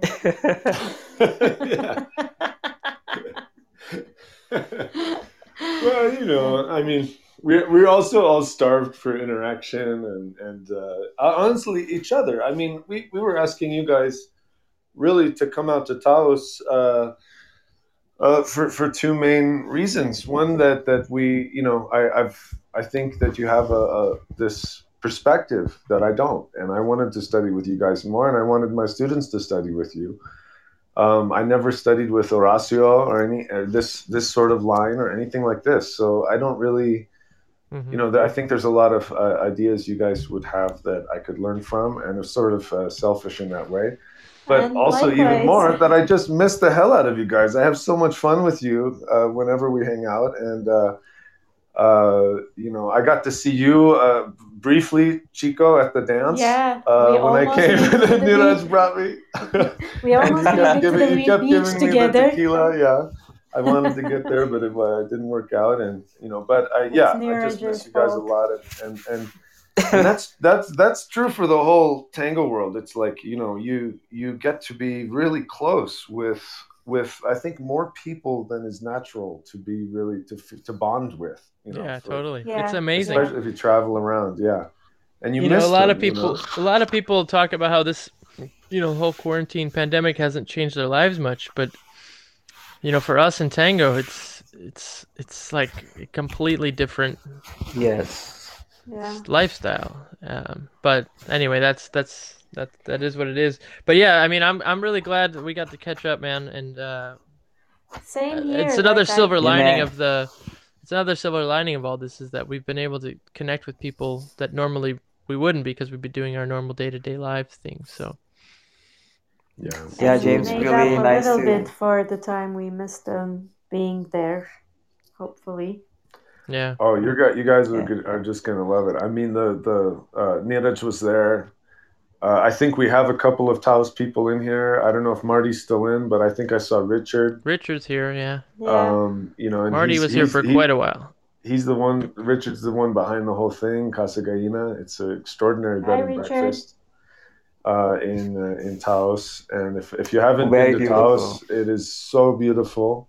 Uh, i've been to taos uh, briefly and i was in arroyo seco when i went Arroyo to some Seco, hot, yeah. sp- hot, hot springs there that was amazing Oh yeah, yeah. I mean, it's hiking, hot springs, skiing in the winter, uh, amazing Oh skiing and I love the snowboarding and, uh, and and rafting and kayaking. I mean, it's great for outdoors. But we've really been working hard uh, for the last four years or more now uh, to build uh, this little community. I think Mike and Kerry set a great foundation for us there Mhm. uh, and uh, and other local teachers over the years as well. And you know, we Richard invited us to start uh, teaching up there, and we got so much traction. You know, we had so much retention. Our, our- it's such a tiny town; it's like six thousand people or something like that. Hmm.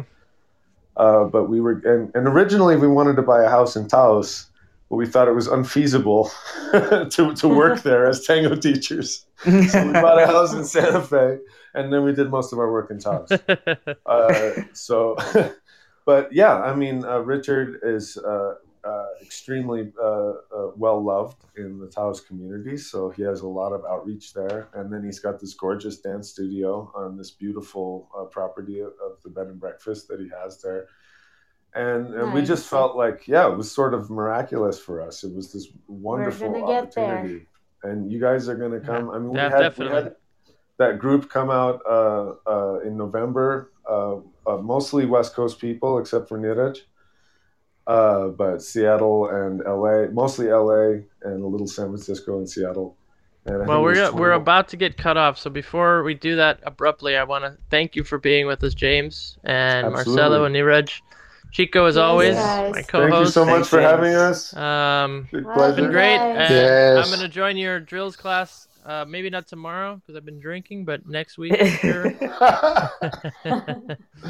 Uh, So nice to hear But, from you, James. really great Yes. to catch up, James. Pleasure yeah. to talk to all you guys. Say I hi to love you all. Krista. Love you too, man. Thank you Yes, everybody for please. Yes, listening. thank you. us. Chico, next time kick Adam out. So we'll be uh, for a change. So we'll be okay.